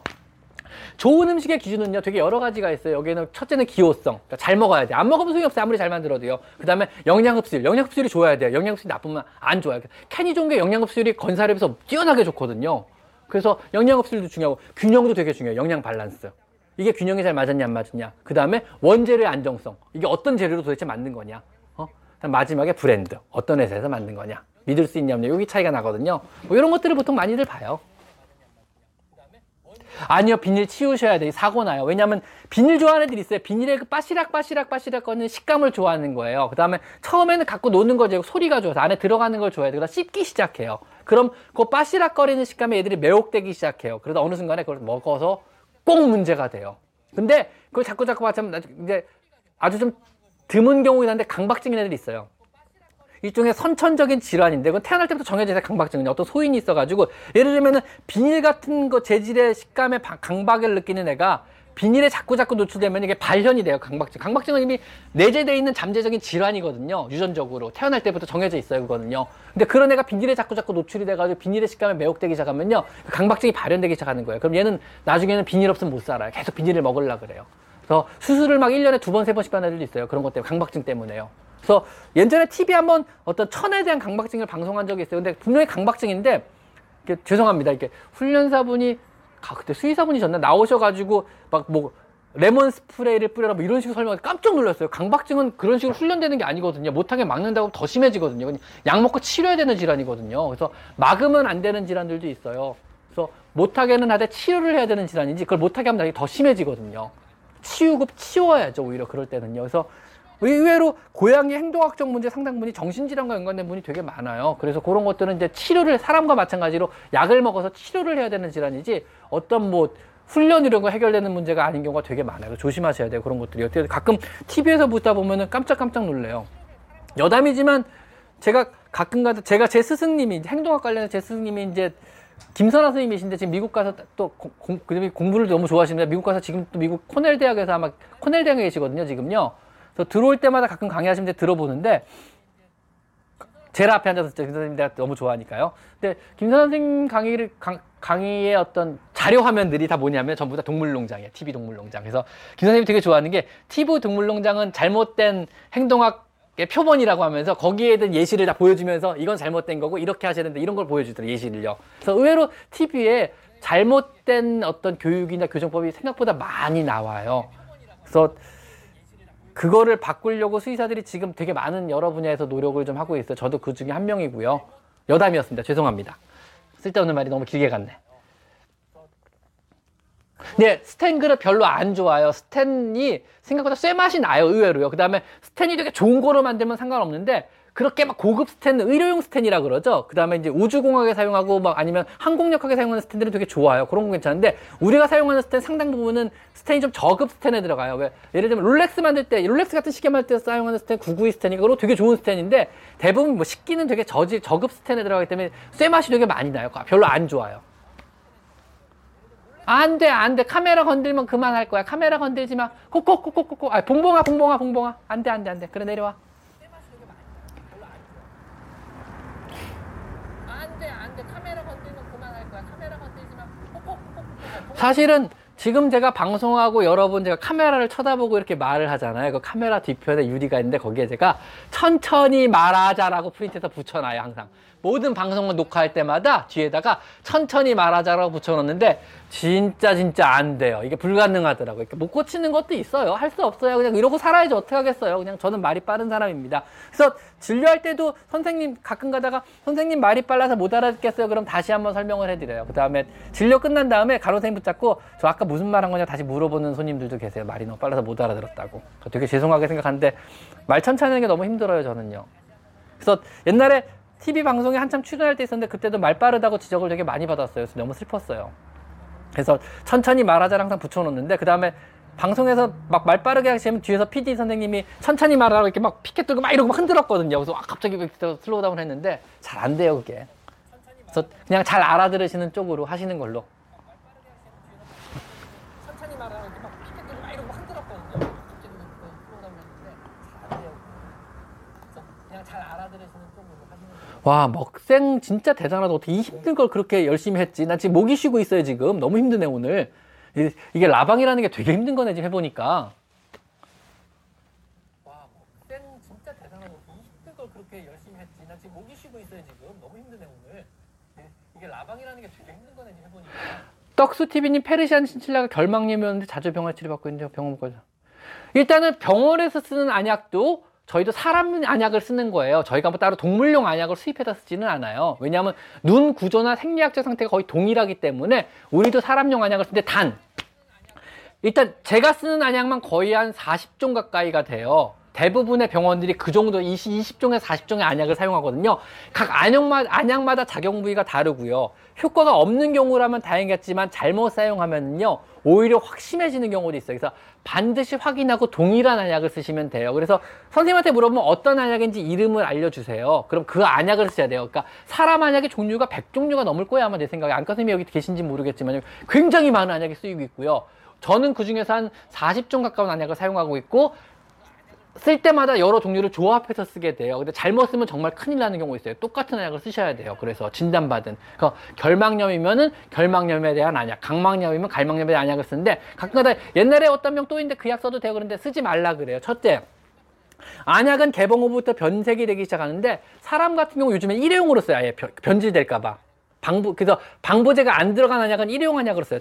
뜯어서 넣고 끝이에요. 버려요. 그럼 방부제가 안 들어간 안약. 방부제가 들어간 안약조차도요. 변, 많이 못 넣어요. 눈에 넣는 거기 때문에. 그래서 뜯고 쓰다가 보면은 뭐 2주 지난 버리라 그래요. 보통 다시 안 쓰거든요. 근데 고양이들은 몇 달씩 있는 거 막 또 쓴다 그래요. 난리 나는 거예요. 다 변색돼가지고 의미 없는 안약이고 오히려 눈에 넣으면 더 안 좋을 수 있으니까 이미 파, 처방받은 지 오래된 안약은 버리세요. 그리고 새로 처방받는 게 낫고요. 그 다음에 대부분 사람 안약 써도 되어라 물어보는데 그게 사실 힘든 게 뭐냐면 어떤 안약이 첫째로 모르고요. 알려줬다 그래도 약국에서 구입을 못 하세요. 왜냐하면 대부분 그냥 우리가 동물한테 쓰는 이런 안약들이 대부분 전문의약품에 들어가요. 항생제가 들어가고 스테로이드 들어가고 이런 존재 전문의약품에 들어가기 때문에 여러분이 약국에서 구입을 못해요. 약국에서 주는 안약들은 전문의약품이 아니고요. 그러니까 사실 약성분이 없는 안약이에요. 그냥 물인데 조금 좋은 물이거나 뭐 물인데 눈에 조금 도움이 되는 영양제가 들어간 물이거나 물인데 뭐 비타민이 좀 들어가면 이런 거라고 생각하시는 게 편하세요. 그러니까 전문의 약품, 소위 말하는 약성분이 들어간 약은 여러분이 실제로 구입을 약국에서 못 하세요. 약, 의, 약사, 약, 그, 의사의 처방전이 있어야 구입이 가능하신 약들이세요. 그러니까 처방전 없이 구입하는 약, 안약이 실제로 눈에 효과가 있는 경우는 없다고 보셔도 돼요. 그냥 먼지 씻어내는 용도, 아니 기분 좋아지는 용도, 이런 정도의 안약이지 처방전 없는 안약은 사실은 약이라고 표현하기보다는 그냥 눈에 넣는 좋은 물, 눈에 건강해지는 물, 이 정도로 생각하시는 게 편할 것 같아요. 이런 정도의 안약이지 처방전 없는 안약은 사실은 약이라고 표현하기보다는 그냥 눈에 넣는 아작아작 소리가 나네. 네, 청보리 숲을 거닐면 이제 55분, 5분 남았다. 5분만 더 하면 집에 갈 수 있네요. 사실 병원 끝나고 하는데 아, 좀 피곤하고 졸려요. 지금 어저께 좀 무리했거든요. 어저께 콜라만 한 다섯 캔 마신 것 같아요. 어저께 간만에 사람들하고 모임을 해가지고 너무 즐겁게 있었거든요. 그래서 제가 뭐 유튜브 시작하고 좀 젊어진 것 같아요. 유튜브 시작하고 어제 유튜브 하는 사람들 모임을 갔는데 사람들이 막 너무너무 즐겁고 텐션들이 높은 거예요. 막 그래서 나이 들어서 꼽사리 껴가지고 구석에서 저 술을 못 마셔가지고 이제 계속 콜라만 마시는데 다섯 캔 정도 마신 것 같아요. 오늘 콜라 때문에 속 쓰려가지고 해장으로 라면 먹었어요. 너무 속 쓰려가지고. 어제 너무 즐겁게 거의 12시까지 있다 온 것 같아요. 간만에.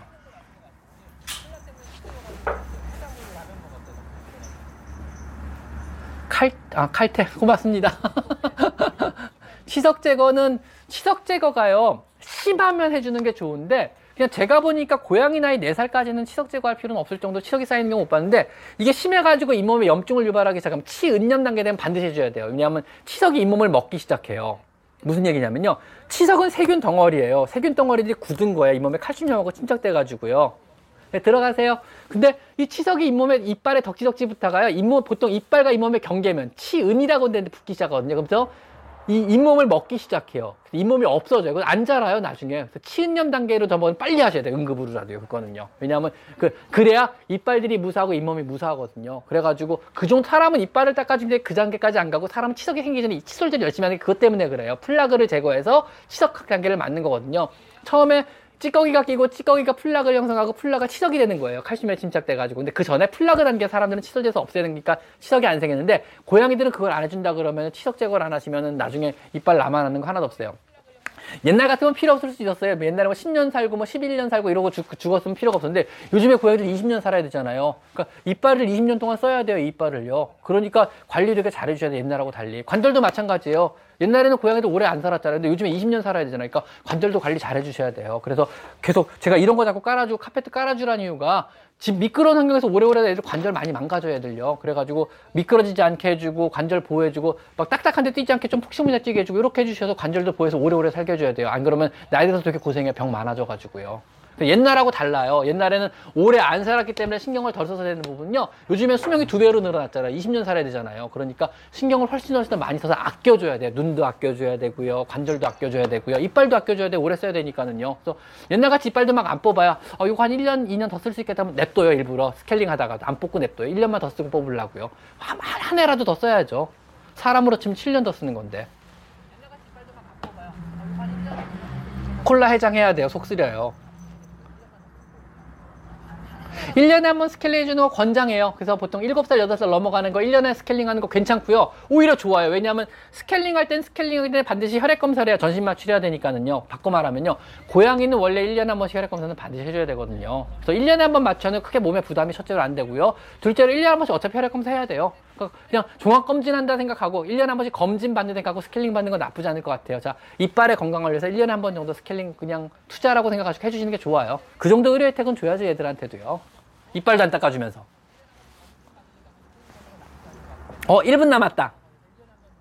한 살이면은 굳이 스케일링 할 필요 절대 없습니다. 한 4살, 6살까지는요, 이빨에 스케일링 할 이유 전혀 없어요. 하실, 하실 필요 없어요. 그냥 혈액 검사, 건강 검진 정도만 한 3, 4살 때부터 시작하시면 되고요. 제가 스케일링 시작, 고양이 시작하는 게 보통 빠른 애들까, 뭐 치석 많이 끼는 애들 있어요. 뭐, 얘를 캔 많이 이 치석이 많이 끼더라고요.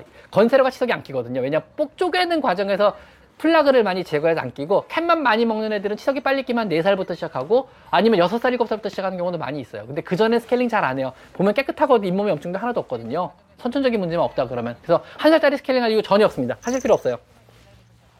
아니면 6살, 7살부터 시작하는 경우도 많이 있어요. 근데 그 전에 스케일링 잘안 해요. 보면 깨끗하거든 잇몸에 염증도 하나도 없거든요. 어. 선천적인 문제만 없다. 1분 전. 야, 고양이 양치하는 법은 제가 영상 올려놨거든요. 양맥에 있는 양치하는 법 올려놨나? 하여튼 찍어놨어요. 곧 올라갈 거예요. 조만간요. 그러니까 올라가면 한번 보세요. 그래서 고양이 타올로 목욕시키는 법, 아니면 고양이 양치하는 법, 고양이 얼굴 관리해주는 법, 이런 거 제가 올려놓은 찍어놨으니까. 근데 지금 사실은 두 달치 넘게 지금 편집에서 밀려서 지금 막 밀려 있거든요. 두 달치가 넘게 있죠 지금. 이거 되는 대로 계속 좀 올려드릴게요. 근데 고양이 근데 뭐 올려? 음, 고양이 약 먹이는 법은 있다. 고양이 약 먹이는 법 한번 보세요. 비슷할 거야 치솔지라고요. 어 끝났다. 자 오늘 와 27명 감사드립니다. 진짜 많이 오셨다. 오늘 여러 가지로 많이 도와주셔서 감사하고요. 지금 목이 너무 아파요. 더 못할 것 같아요. 오늘 하루 여러분들 수고 많으셨고요. 음, 이뻐라. 너도 너도 고생 많았다.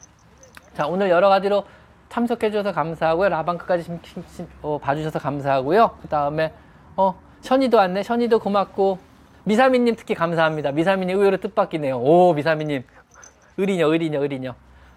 자 모두들 감사하고 제가 오늘 되게 재밌었어요. 다음 주 토요일도 제가 요 시간에 한 5시 40분 정도에 시작해가 5시 40분 50분에 해가지고요. 1시간 1시간 20분 정도 한번 해볼게요. 그래서 다음 주도 토요일 날 같은 시간에 찾아뵙도록 한번 해보겠습니다. 감사합니다. 아, 끝났다, 끝났다. 음, 아이고, 아이고, 아이고. end.